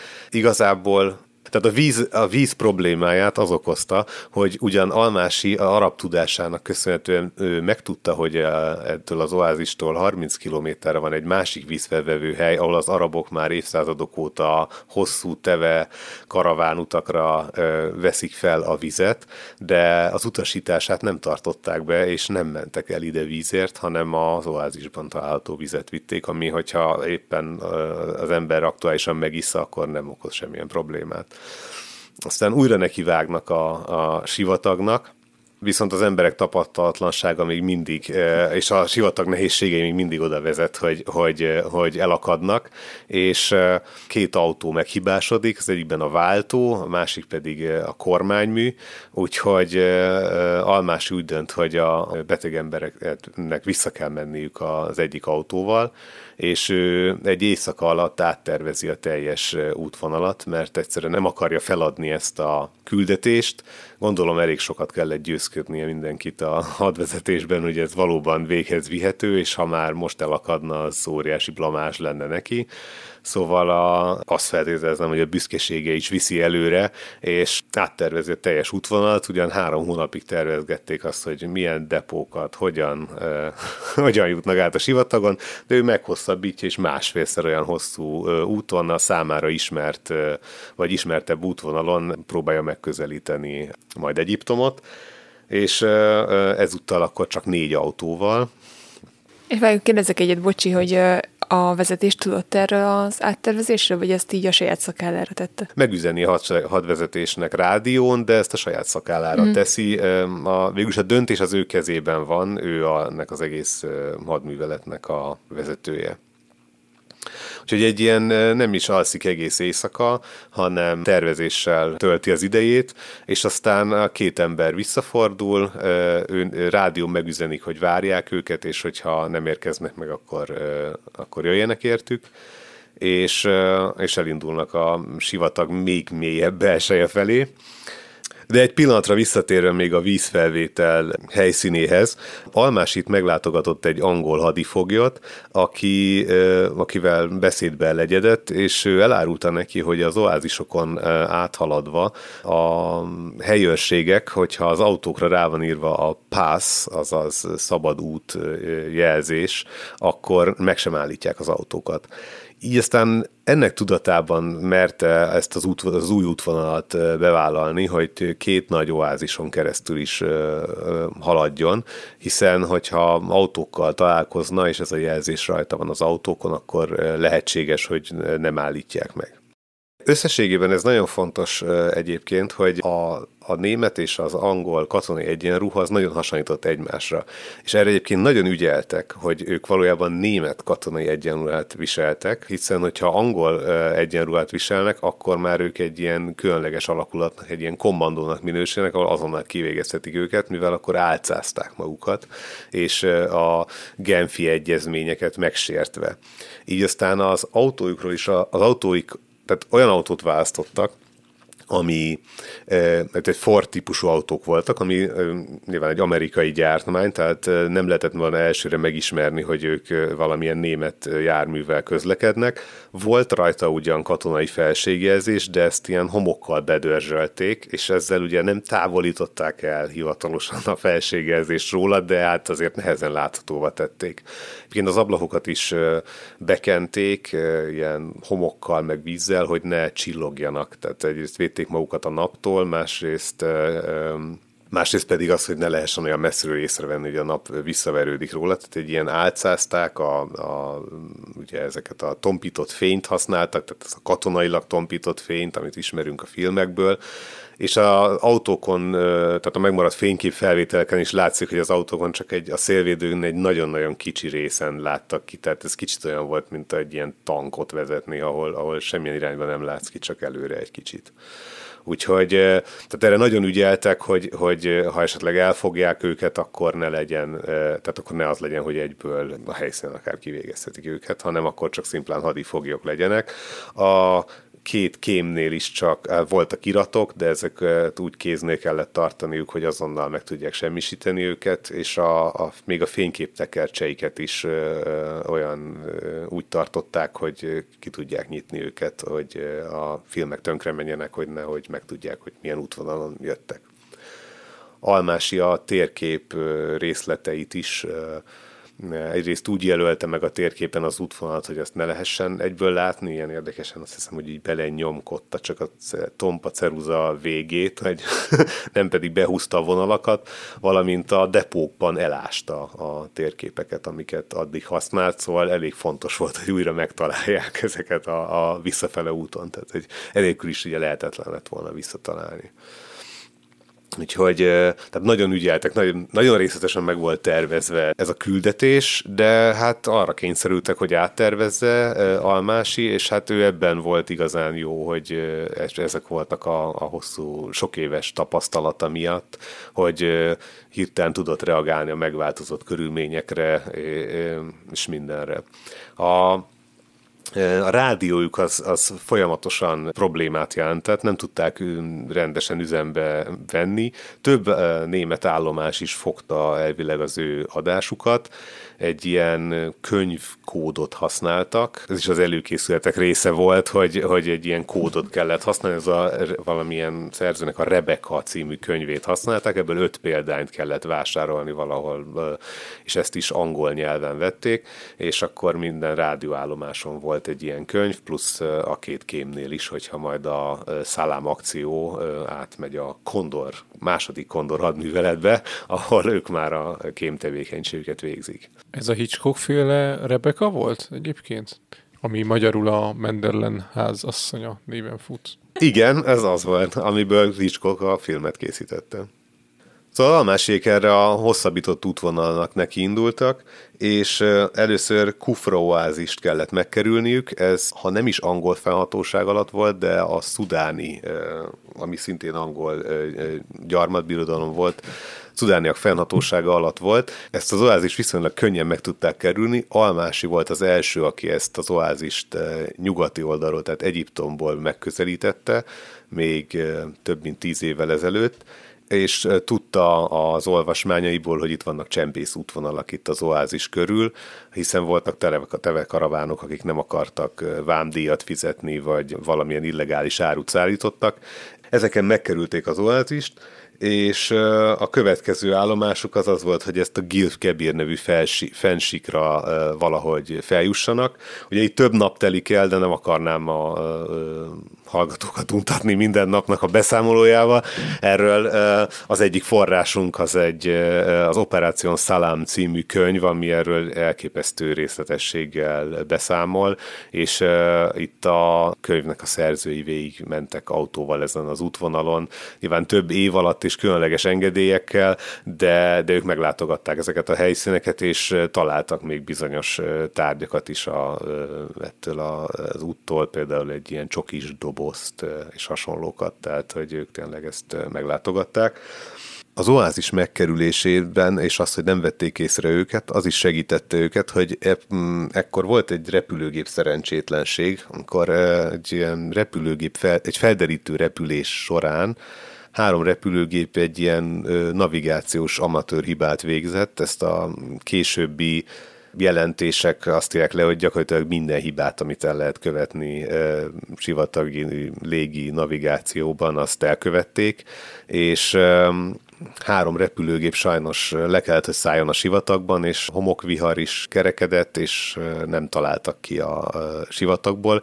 És Kufro az is az ezekben a napokban, amikor almásiék kerülték meg akkor éppen ezek a felderítő és mentő expedíciók zajlottak, így aztán őket ez nagyban segítette, hogy felderítetlenül át tudtak haladni, mert nem figyelték annyira a környéket. Mármint, hogy akkor három szövetséges gép hajtott végre kényszerleszállás, és az oázisból a szövetségesek mentek ezeknek a felderítésére. Pontosan, és próbálták megmenteni őket, de sajnos túl későn találták meg őket. Tehát almásiaknak ilyen szempontból szerencséje volt, és aztán de tovább haladtak, viszont folyamatos problémáik voltak az előrehaladással, nagyon nehéz volt a navigáció, nagyon nehéz volt az előrehaladás a köves talajon, és a sivatagi autóvezetés rutinjának a hiánya a, a, a sofőrökön. Hogy azt olvastam, hogy 200-220 kilométert akartak megtenni egy nap, ami ugye igazából elég kevés, hogyha egy egész nap van rende, egy, egy, egész nap áll rendelkezésre, de hogy akkor itt a sivatagban még ez a, ez a kis távolság is igazából nagy erőfizetést igényel és sokáig tart. Hát teljesen más a, a, a sivatagban való közlekedés, hiszen van, hogy ugye homokos talajon kell menni, ugye ezeket a hatalmas homokdűnéket, ezeket megpróbálják elkerülni, ezek is áthatolhatók bizonyos járművekkel, de a, valódi problémát az okozta, hogy ezek, a, ezek az autók mind túl voltak terhelve. Ezek nem négykerék meghajtású autók voltak, hanem ezek közútra való járművek voltak, ugyan nagyobb kerekeket kaptak, tehát nagyobb gumit kaptak a sivatagi közlekedésre, de alapvetően túl voltak terhelve a, a nagy súlyjal. Mm, és Ja, rengeteg jó vizet kellett vinniük, és borzasztó mennyiségű üzemanyagot. Ezt ugye megpróbálták állandóan letenni, hogy csak később kelljen felvenni, hogy ne folyamatosan vigyék magukkal, de hát ezt csak részben lehetett megtenni. Itt Almási panaszkodik a naplójában arról, hogy a hadműveletben résztvevő németek teljesen használhatatlanok, minden részfeladatot neki kell elvégeznie, semmit nem bízhat rájuk, Később a, a könyvében, amit erről, erről az időszakról ír, a Rommel seregében Líbiában, ami végül a háború alatt kiadtak, ott véletőleg a, azért, hogy a cenzúrán átmenjen, ezért ott a német katonákat dicséri, de jól látható, hogy ez, ez nem illik teljesen a szövegbe. Ezután elérik a fensíkot, ami egy ilyen köztes céljuk, amire fel kell majd jutniuk, de itt a források ellentmondanak egymásnak, és itt vizet vesznek fel. Hogy ez az ugye nagyon érdekes, hogy tehát ez tényszerű, hogy, hogy felvettek vizet, és ezt egy 1932-ben, tehát több mint tíz évvel azelőtt hagyta ott egy ilyen depóban Almási, ez az ő vízlerakata volt, és ezek leforrasztott ilyen kannákban voltak, és meglepődve tapasztalta a csapat azt, hogy ez még mindig iható, semmilyen szaga nincsen, és ezt, ezt a vizet magukkal vitték, hogy az ellentmondás a forrásokban az van, hogy miért, ugye, hogy nekik elfogyott a vízük, vagy már nagyjából a szomjhalál küszöbén voltak, ezt ugye Almási erről nem ír, de ugye a, a saját írásaiban is általában ilyen pozitív fényben tünteti fel magát, és kalandosan írja meg a, a történetet. Tehát, hogy való, nagy valószínűség ezt nem emelné ki, hogy, hogy mennyire fogytán voltak a víznek, és hogy ilyen veszélybe sodorta volna ő a küldetést, de tény, hogy vizet vesznek fel, és ezek után még olyan szerencséjük is van, hogy találnak hat elhagyatott teherautót a, a sivatagban, vagyis hogy hát ha nem is elhagyatott, de szépen sorban leparkolt teherautót, amiből még üzemanyagot is tudnak felvenni. Úgyhogy ez az ellenségnek a teherautója, és Almásinak még arra is gondja van, hogy nagyon óvatosan a motorokban némi finom homokot töltsön, hogy ezek majd később, ha az autók, a teherautókat üzembe helyezik, akkor elakadjanak, és mindegyikbe különböző mennyiségű homokot tölt, hogy hogy ne egyszerre akadjanak el, hanem sorba adják majd fel a szolgálatot, hogy hát ne ellenük szolgáljanak ezek a teherautók. Ezek után nagy nehézségekbe ütköznek azzal, hogy megtalálják a felüljárót, hiába járt már itt Almási. Számára is úgy tűnik, hogy ezt a, angolok sem találták meg, ezt a feljárót a fensikra, de végül aztán meg kell pihenniük, egy éjszakát pihennek, és aztán utána fel, feljutnak egy nagyon szűk, nagyon rossz feljárón erre a Gilfkebir fensikra.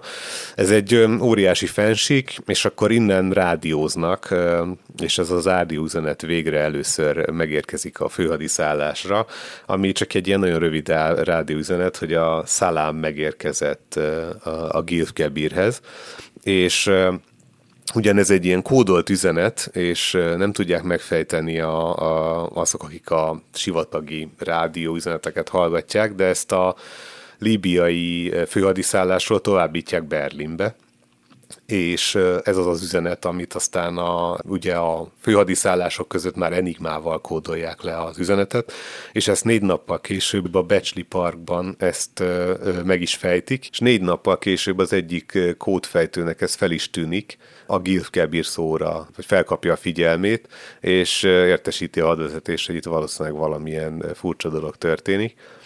Úgyhogy itt majd el is indulnak később az események a hogy megpróbálják ezt a szalám hadműveletet elkapni.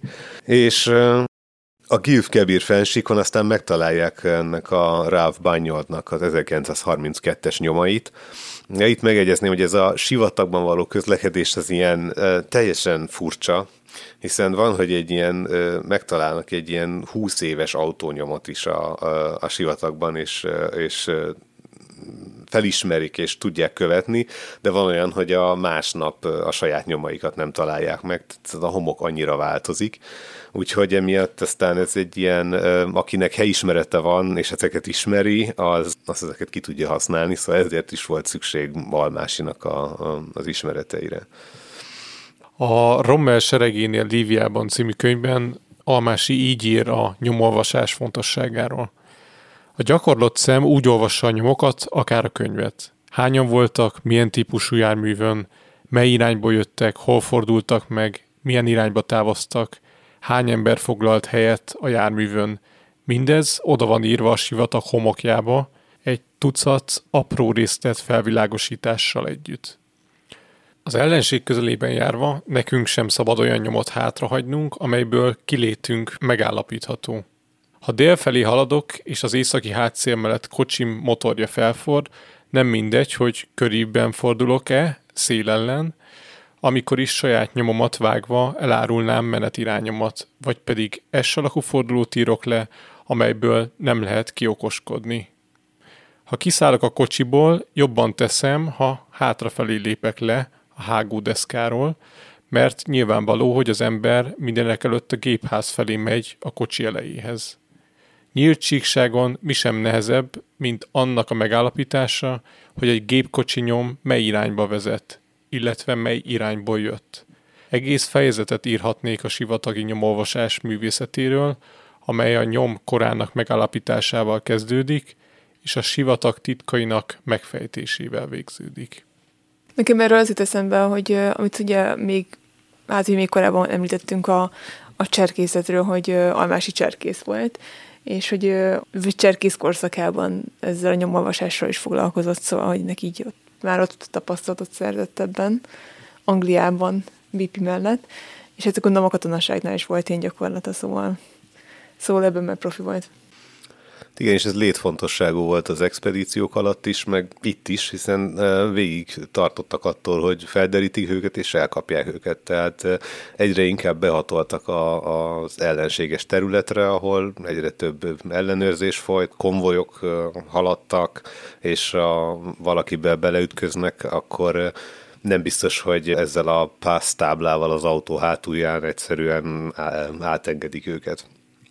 Itt Almási még egyszer ír egy kicsit a két kémnek a jelleméről, hogy újra elromlik a rádió, ami az ő autójukban van, és a, az autó belsőt jellemzi, hogy mennyire óriási szemét van benne, és mindenféle rendetlenség, ami egy ilyen különleges műveletnél nem megengedhető, hogy a személyes tárgyaik össze-vissza vannak a felszereléssel, stb. És a, tulajdonképpen ez is az egyik problémája a rádiónak, hogy valamilyen tárgy elvágta a transformátor kábelét, vagy hasonló, és ne, hiába mondja, hogy akkor forrasszák össze, erre a rádiós azt mondja, hogy ő nem elektromos műszerész, nem tudja összeforrasztani, akkor almás összeforrasztja, de ennek ellenére nem működik a dolog.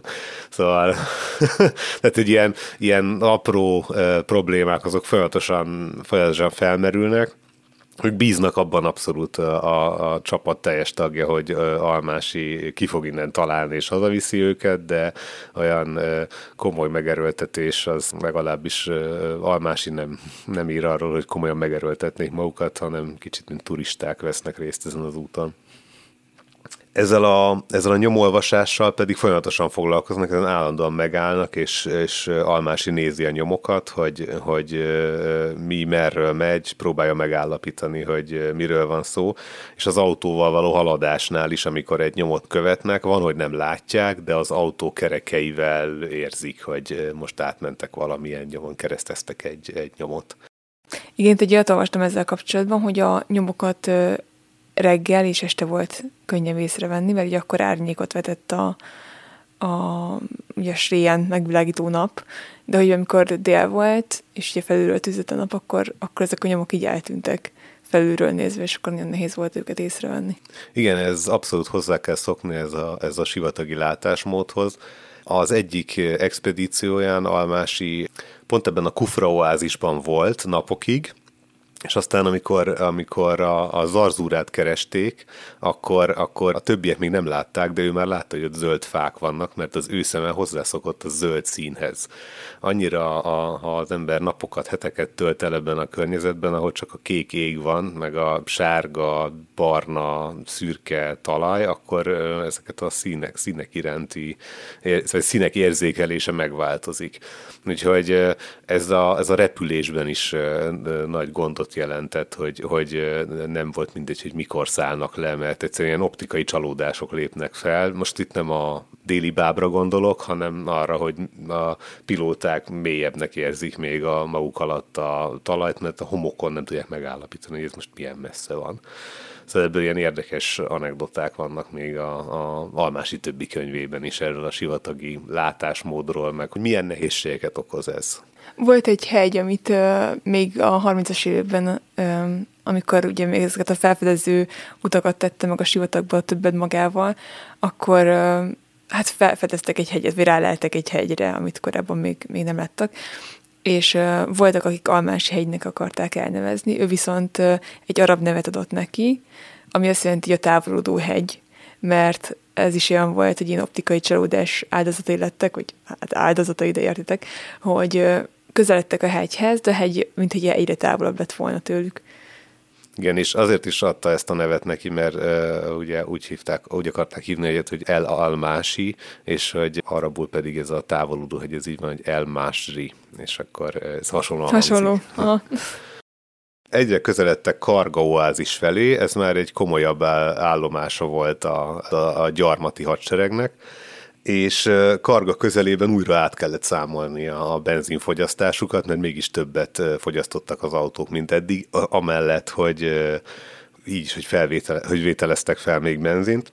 És akkor de kiszámolta, hogy végül egy autóval az útnak az utolsó szakaszát képes lesz megtenni, úgyhogy elindult a Karga oázison át, és a többieknek lelkére kötötte azt, hogy szigorúan kövessék őt, ne haladjanak tovább, vagy ne, ne maradjanak le, és óriási volt a feszültség, hiszen ha itt most lebuknak, akkor hiába volt minden erőfeszítésük, elkapják őket, és Almási meglepődve tapasztalta, hogy a háború alatt megváltozott az oázis, és már nem egészen úgy vannak, a, tehát átépültek a dolgok, és nem egészen úgy vannak az utcák, ahogy ő emlékszik rá. És két ember állt, a, két őr állt az oázisban, Ugye itt az oázist azt úgy kell elképzelni, hogy uh, megjelennek ilyen pálmacsoportok, és akkor ez egy ténylegesen egy település, tehát hogy ne egy ilyen kép legyen bennünk, hogy egy icipici kis tó valahol a uh, sivatag, környék, sivatag közepén, hanem ez már egy ilyen nagyobb lakott terület. Szóval két őr állította meg őket, hiába volt a pász tábla az autón, két őr megállította őket, és az egyik arab őr az szájára mutatott, hogy nem beszél angolul.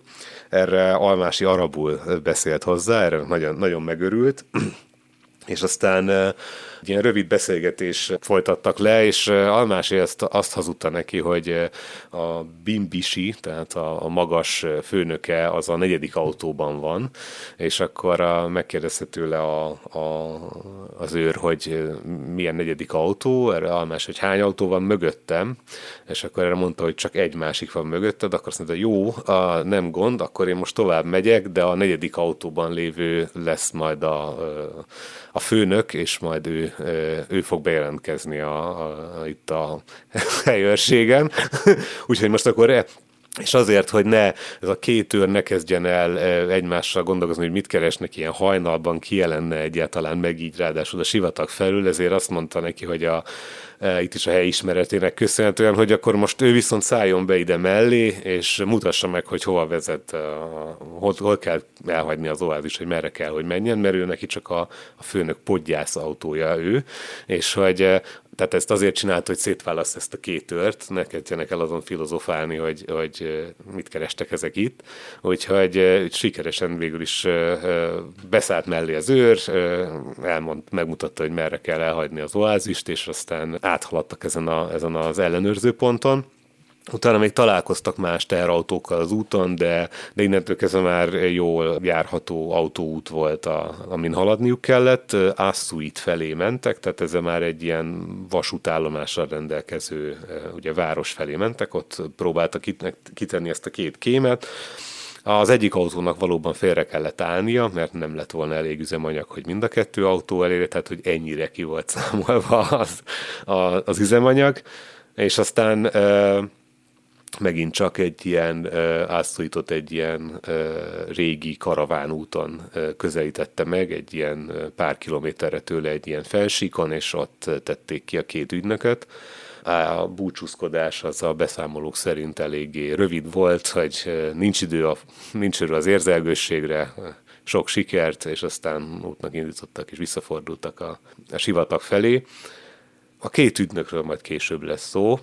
Almásék ezután visszamentek, és egy ilyen háznál töltötték az éjszakát, ahol még a gazdától cukrot és tejet is vásároltak, és feltöltötték a vízkészleteiket, és aztán másnap hajnalban kufroázisban úgy döntöttek, hogy egyszerűen áthajtanak rajta, hajnalban csak egy őr volt, és őnek viszont a megáll utasítására viszont nem álltak meg, hanem továbbhajtottak, aki a tükörben látták, hogy utána próbál utánuk szaladni, hogy megállítsa őket, de, de, de tovább haladtak, utána még a kicsit fényképezkedtek a vasútállomásnál, ahol nekik egy ember udvariasan, majd továbbhajtottak a, a sivatag felé. Tudták, hogy hanyas kilométerkőnél kell lehajtaniuk, hogy a nyomaikat újra megtalálják, és akkor meg is találták, és újra eltűntek, mintha ott se lettek volna be a sivatagba. A visszafele út az még eseménydús volt, mert konvojok közé rekedtek, látták a horizonton, hogy, hogy előttük autók haladnak, félreálltak azért, hogy felvegyék a saját depójukat, hogy megtankolják az autókat, és akkor láttak konvojokat elhaladni maguk előtt, és hát akkor így jó darabig megfigyelték a helyzetet, hogy mi történik, és aztán tulajdonképpen két konvoj közé beékelődve, ők is egy ilyen nyomot követve haladtak és itt történt az az eset, hogy egy ilyen, egy ilyen kisebb hágón áthaladva a, azt vették észre, hogy előttük letáboroztak az angolok, és nem nagyon volt mit tenni, mert már biztos, hogy meglátták őket. Almási lassított, és a másik autóból csak átkiáltott, hogy, hogy szorosan mögöttem, ne tüzeljenek, és hogyha, hogyha esetleg egyedül, amit csinálhatnak, az az, hogy tisztelegjenek. És már a nap lemenőben volt, és Almási a tábor nyugati oldalára kerülte meg, hogy a szembelévő napban ne lássák az autóknak az esetleges felségjelzéseit, és még akkor a szemtelenséget is bevállalt, hogy, hogy a fényképezőgépet előkészítették, és a, a hát hogy ezek brit vagy szudáni katonák voltak, ezt most meg nem mondom, de, de hogy a, a katonák ott integettek, és akkor még ki is hajoltak, és mutattak a fényképezőgépre, és akkor a, ott a letáborozott katonák pózoltak nekik a fotóra, majd egyszerűen tovább hajtottak, és, és úr ezt aztán meg is örökíti a könyvében, mint valami csíny, és pár kilométerrel később az egyik autó defektet kapott, és hát meg is állították, hogy ha ez ott történik meg, akkor. Tehát akkor már csak egy autójuk volt, hogy várj, kettő? Nem, visszafele már több autójuk volt. Tehát igazából folyamatosan letettek autókat, amiket, ahogy, mert egyre kevesebb volt a súly, amit vinniük mm-hmm. kellett, és a legvégén már csak ugye ez az egy, egy autó volt Almási arra számított, hogy, hogy bárhova ledob neki a... Tehát így volt a megállapodás, hogy ha ő rádión jelez nekik, akkor bárhova, bármelyik ilyen kilométer rácsba ledobnak neki üzemanyagot és vizet, de ez utólag valószínűleg egy ilyen naív feltételezése volt Almásinak, mert a Luftwaffe-nak nem volt ilyen nagy hatótávolságú szállítógépe, ami, ami ennyire mélyen be tudott volna Líbiából hatolni az egyiptomi területre hogy ledobjanak neki, ez még ott az ö, olasz fennhatóságú részen ez még igaz lehetett volna, de ugye hát a rádiójuk sem működött megbízhatóan, szóval ez egy ilyen, ö, aztán a maga a vállalkozás végül kockázatosabb volt, mint azt, mint azt gondolnánk. Ezután szinte minden depó keresésnél a csapattagjai így meglepődve tapasztalták, hogy Almási tényleg visszatalál ezekhez a depókhoz.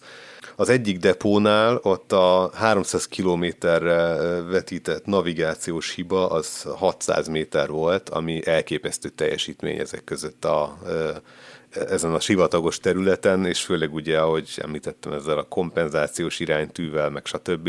tehát, hogy nem kellett sokat keresniük a, a, a depójukat. Itt történt az, hogy az egyik eh, egyszer, amikor a benzines kannákat megtalálták és elkezdték szétszedni, akkor, eh, vagy hát így eh, pakolni, akkor egy kígyó volt a többi között, és akkor Almási azt mondta, hogy ne bántsák a kígyót, mert ez a sivatag szelleme, a gin, ami a jó útjuknak megfelelő, és így, jó, tehát a jó útjukat garantálja, és akkor addigra már annyira bíztak benne, hogy hittek neki a babonában, hogy nem szabad bántani a gint, és, és, és akkor nem bántották a kígyót, és ez kétszer is előfordult, hogy és mind, mindkétszer mondták, hogy jó, a gin itt van. szóval így, így vette el a félelmüket a kígyóktól, meg ezektől a dolgoktól. A szövetségesek megtudták, hogy Almási elérte a Gilf Kebirt, Ugye ezt a Bletchley Parkban megfejtették ezt a kódot, és ennek óriási jelentőséget tulajdonítottak. Azt már az előző üzenetekből is tudták, hogy a Salam kódnév az Almásit jelöli, és tudták, hogy ő sivatagi szakértő, és azt gondolták, hogy ő is egy hasonlóan nagy egységet ö, alapított, mint ö, Ralph Bagnyold a másik oldalon, és hogy több csapat is az ő parancsnoksága alatt ö, mélyen behatol a sivatag szívébe, és ö, ö, mindenféle felderítő műveleteket végez.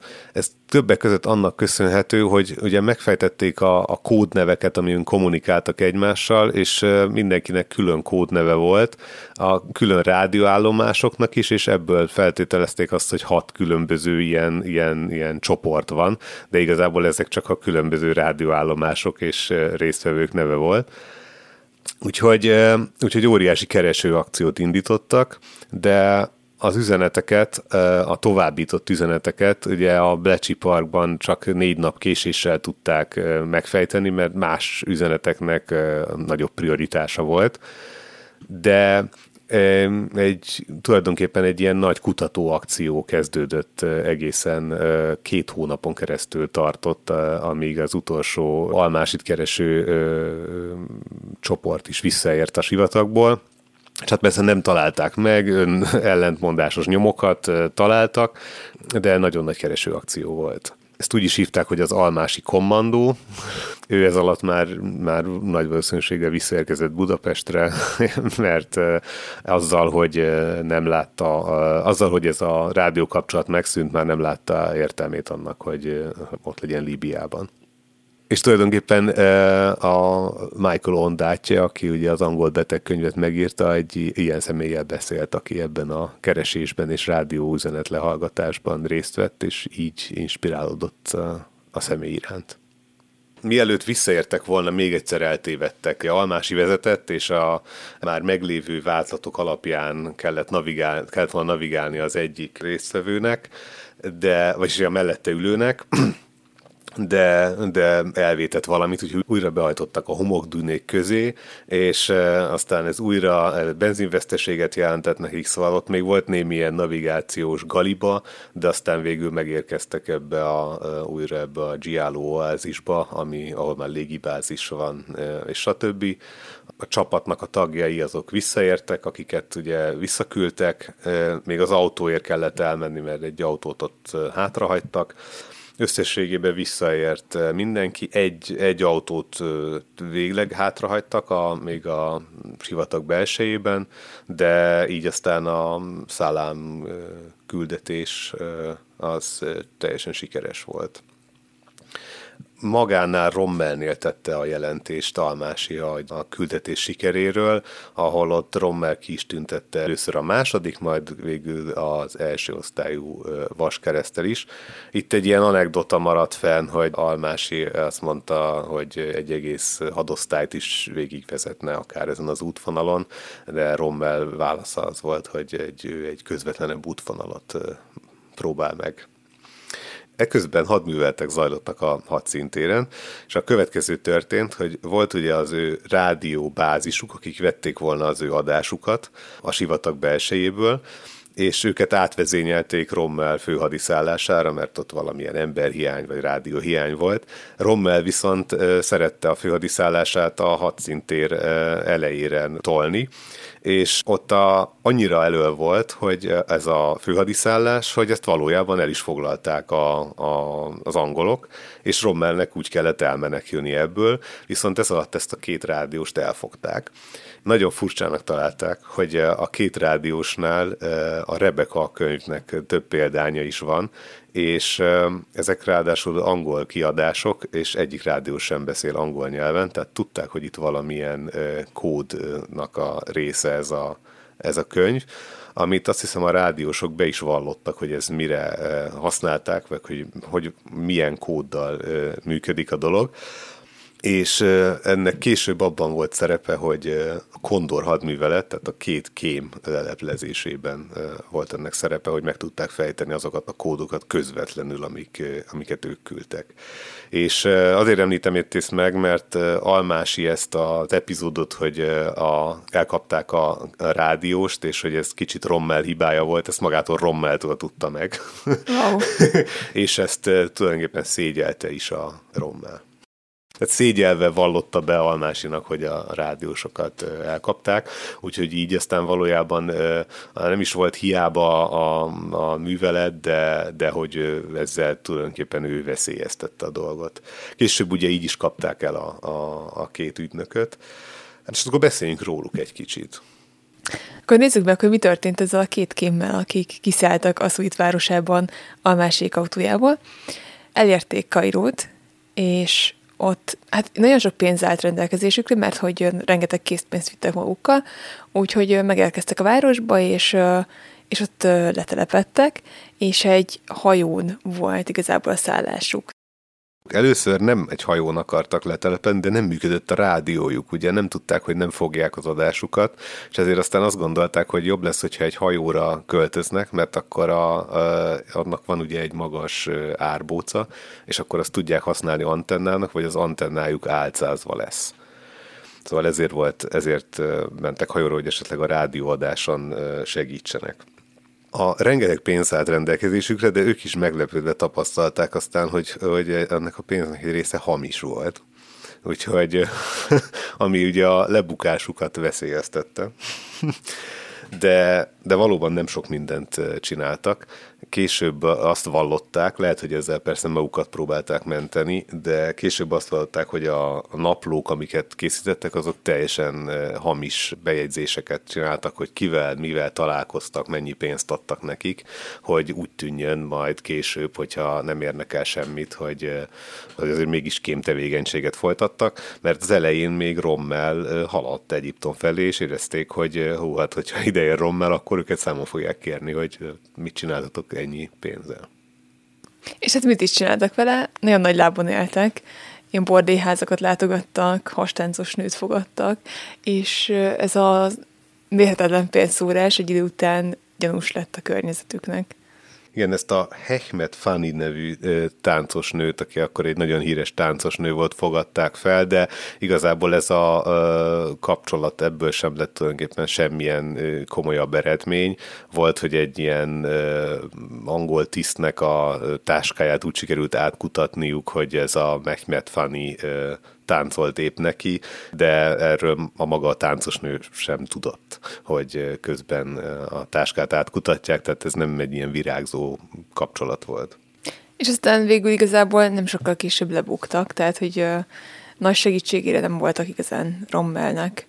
Tehát ők ugye rádióadásokat küldtek, amiket meg tudtak fejteni, mert a Rebecca könyvből mm. vissza tudták fejteni, hogy mit írnak, és uh, utána tudták, hogy egy antennát is keresniük kell. Végül megtalálták őket, uh, még a végén megpróbáltak elmenekülni, de aztán a rendőrséget is bevonták, bevonták és egy ilyen nagy erőkkel elkapták őket. Mm, ezt a Hekmet Fanit is elkapták, de végül ő csak figyelmeztetést kapott, és a két kém pedig ilyen hadifogoly táborba került, és végül meggyőzték őket, hogy kémkedjenek nekik, hogy álljanak át az ő oldalukra, és hát, hogy mindenről számoljanak be először a, amiről tudnak a német hadvezetésben, meg a, a saját küldetésükkel kapcsolatban és ugye hát ők joggal féltek attól, hogy kivégzik őket kémkedésért, mert ezért a teljes brit gyarmatbirodalom területén, de azt hiszem, hogy még a mai napig is ez kémkedésért azért ilyen komolyabb, nagyon komoly büntetések vannak.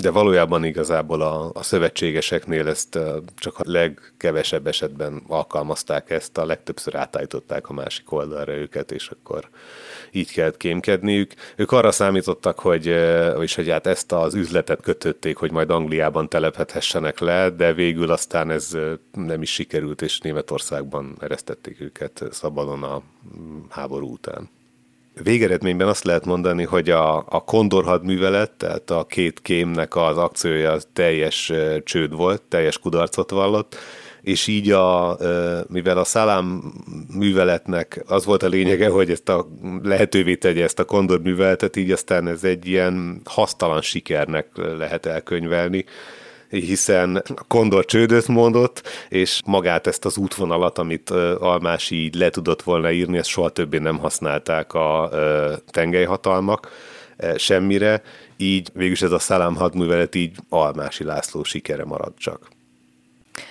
Almási a történtekről írt egy könyvet, a Rommel seregénél Líbiában címmel. Andis, te ezt a könyvet olvastad is, neked mi volt erről a benyomásod? Hát én alapból azt üdvözöltem azt a hírt, hogy az erdélyi szalon kiadó most az elmúlt években több almási könyvet is kiadott, és ezeket mind be lehet szerezni a, a könyvesboltokban. És az egyik, ugye ez a Rommel seregénél Líbiában, és hát ez egy ilyen naplószerű, de mégsem azt, mert csak ilyen mozzanatokat ír le abból az időből, amikor ő ott volt és ott szolgált, és ezekből az expedíciókból kaphatunk egy kis betekintést. Ugyanakkor szerintem nagyon ilyen szép irodalmi stílusban van megírva, tehát jó olvasni, és hát látszódik az rajta, hogy, hogy azért ezt még a világháború idején adták ki, tehát nagyon sokszor nem írja le pontosan, hogy hova mennek, vagy csak annak a kezdőbetűjét írja le, sok helyen homályos, nem is egy ilyen egybefüggő történet, hanem ilyen kis epizódok vannak benne, amiket egyébként jó olvasni, és mindenkinek tudjuk javasolni, hogy olvassátok ezt a könyvet. És hogy tovább dobjam a kérdést, mi történt Almásival a világháború után? Visszatért Magyarországra, mi történt vele itt? A, a szellem művelt után visszatért Budapestre, és meg is írta ezt a könyvet valamilyen kiadó unszolására, tehát hogy ez propaganda legyen. És akkor ezek a változtatások néhány benne is van, de valóban össze, van, össze vannak keverve benne történetek, azért, hogy ne lehessen egyértelműen bármire utalni, de 43-ban aztán ugye össze is omlik a afrikai hadszintér, tehát a németek azok abszolút meg, és az olaszok abszolút visszavonulnak, tehát ezt a, a szövetségesek megnyerik. De Almási ezután még a ennek az abvérnak, tehát az elhárítás és hírszerzésnek továbbra is valamilyen műveleteket végez. Erről pontos leírás nincsen. Egy-két ráutaló rádióüzenetet a, a forrásainknak a szerzői ráakadtak. Jár Isztambulban, jár a Krímfélszigeten, de pontosan nem lehet tudni, hogy, hogy mit csinál. A sivatagban véletőleg nem jár, ugye, mert már nincsen hadszintér ott, de bizonyos dolgokat csinál. De Magyarországon él, és hivatalosan ugye Magyarországon az egyiptomi uralkodó családnak volt egy vadászbirtok a Szombathely környékén, és annak ő volt a kezelője.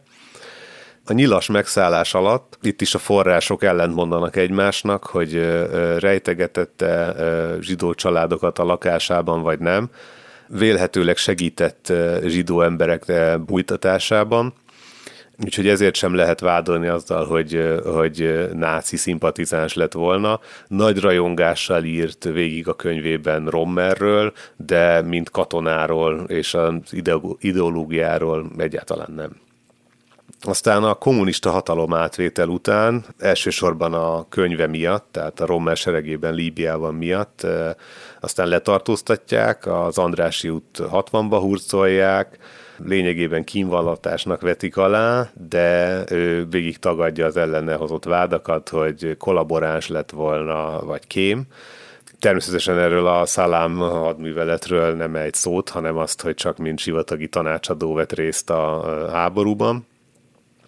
És aztán utána perbe is fogják, de a földrajzi társaságban lévő ismerősei, akik azért társadalmilag elismert személyek, ők kiállnak mellette, tanúskodnak is a, a bírósági tárgyalásán, és jó példa, hogy a, a melle, az ellene felhozott vádakban ugye a könyv az egyik fő vádpont, de a ügyészségnek meg sincsenek egy példánya se.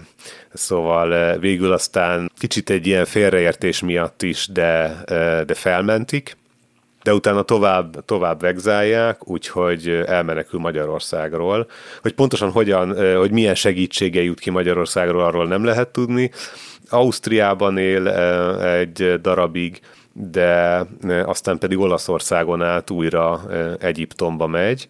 Itt kérdéses, hogy az angol titkos szolgálatok milyen ismerettségen keresztül kap vízumot és beutazást Egyiptomba de végül ott repülőiskolát alapít, és ő is már azt mondja visszaemlékezéseiben, hogy már túl öreg sajnos a sivatagi autózáshoz, az ilyen expedíciókhoz megromlik az egészsége.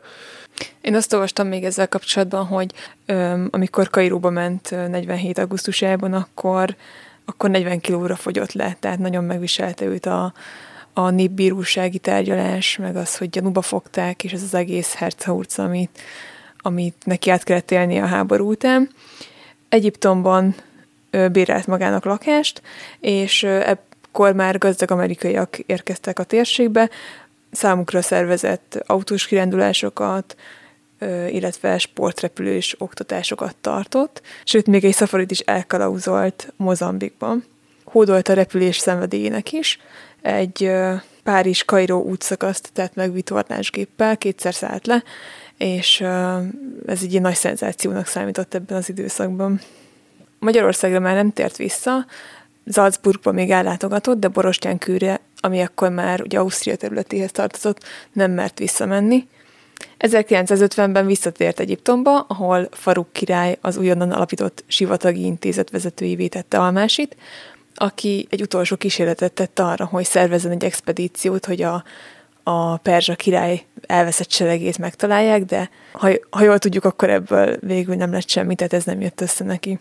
51-ben aztán megbetegedett, a művás dizentériát kapott, ami súlyos májkárosodással járt, és hogy meggyógyuljon, ezért uh, Egyiptomból Innsbruckba szállították, innen pedig Salzburgba egy szanatóriumba, ahol több műtéten is átesett, azonban az életét már nem tudták megmenteni, nagyon-nagyon beteg volt, és 1951. március 22-én meghalt. A halála után a testvére János Egyiptomba ment, hogy ott megkeresse az öccsének a, hát a házat, ahol, ahol lakott, és összeszedje az örökségét, a jegyzeteit, útinaplóit, viszont üresen találta ezt a ezt a lakást, és már semmi nem volt benne, tehát elvesztek almási feljegyzései, amik valószínűleg nagyon értékesek lettek volna. És valahogy talán emiatt is, illetve más tényezők miatt is azért őt egyfajta ilyen misztikum is körülveszi, legalábbis így az élete végét, hiszen vannak nyitott kérdések, amire még nem tudjuk a válaszokat. Például felmerült az a kérdés, hogy Almási végzette kémtevékenységet a háborúban.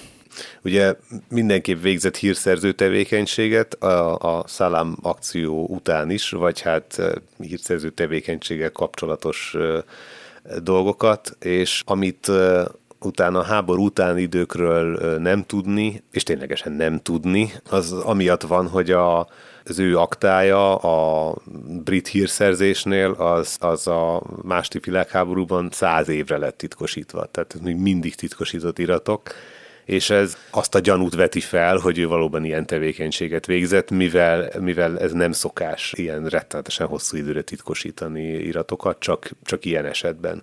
Úgyhogy ezzel persze semmiképp nem akarom megvádolni ezzel, vagy ezt állítani, de egyszerűen nem tudni.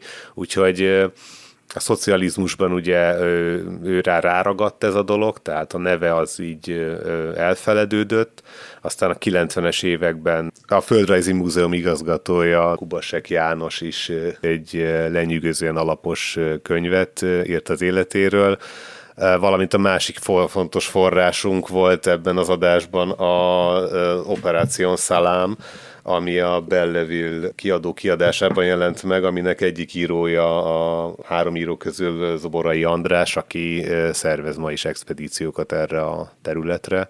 És ami szerintem nagyon érdekes, és egyben nagyon menő is, hogy Kubasek János is, itt ez Borai András is külön-külön a saját társaságukkal, de, de ellátogattak azokra a helyszínekre, ahol Almási László járt, illetve Kubasek János több olyan emberrel is találkozott, akik ismerték személyesen Almási Lászlót. Szóval ő például, ahogy tudjuk, rengeteget utazott szerte a világban, hogy olyan emberektől kapjon első kézből információt, akik személyesen ismerték Almásit.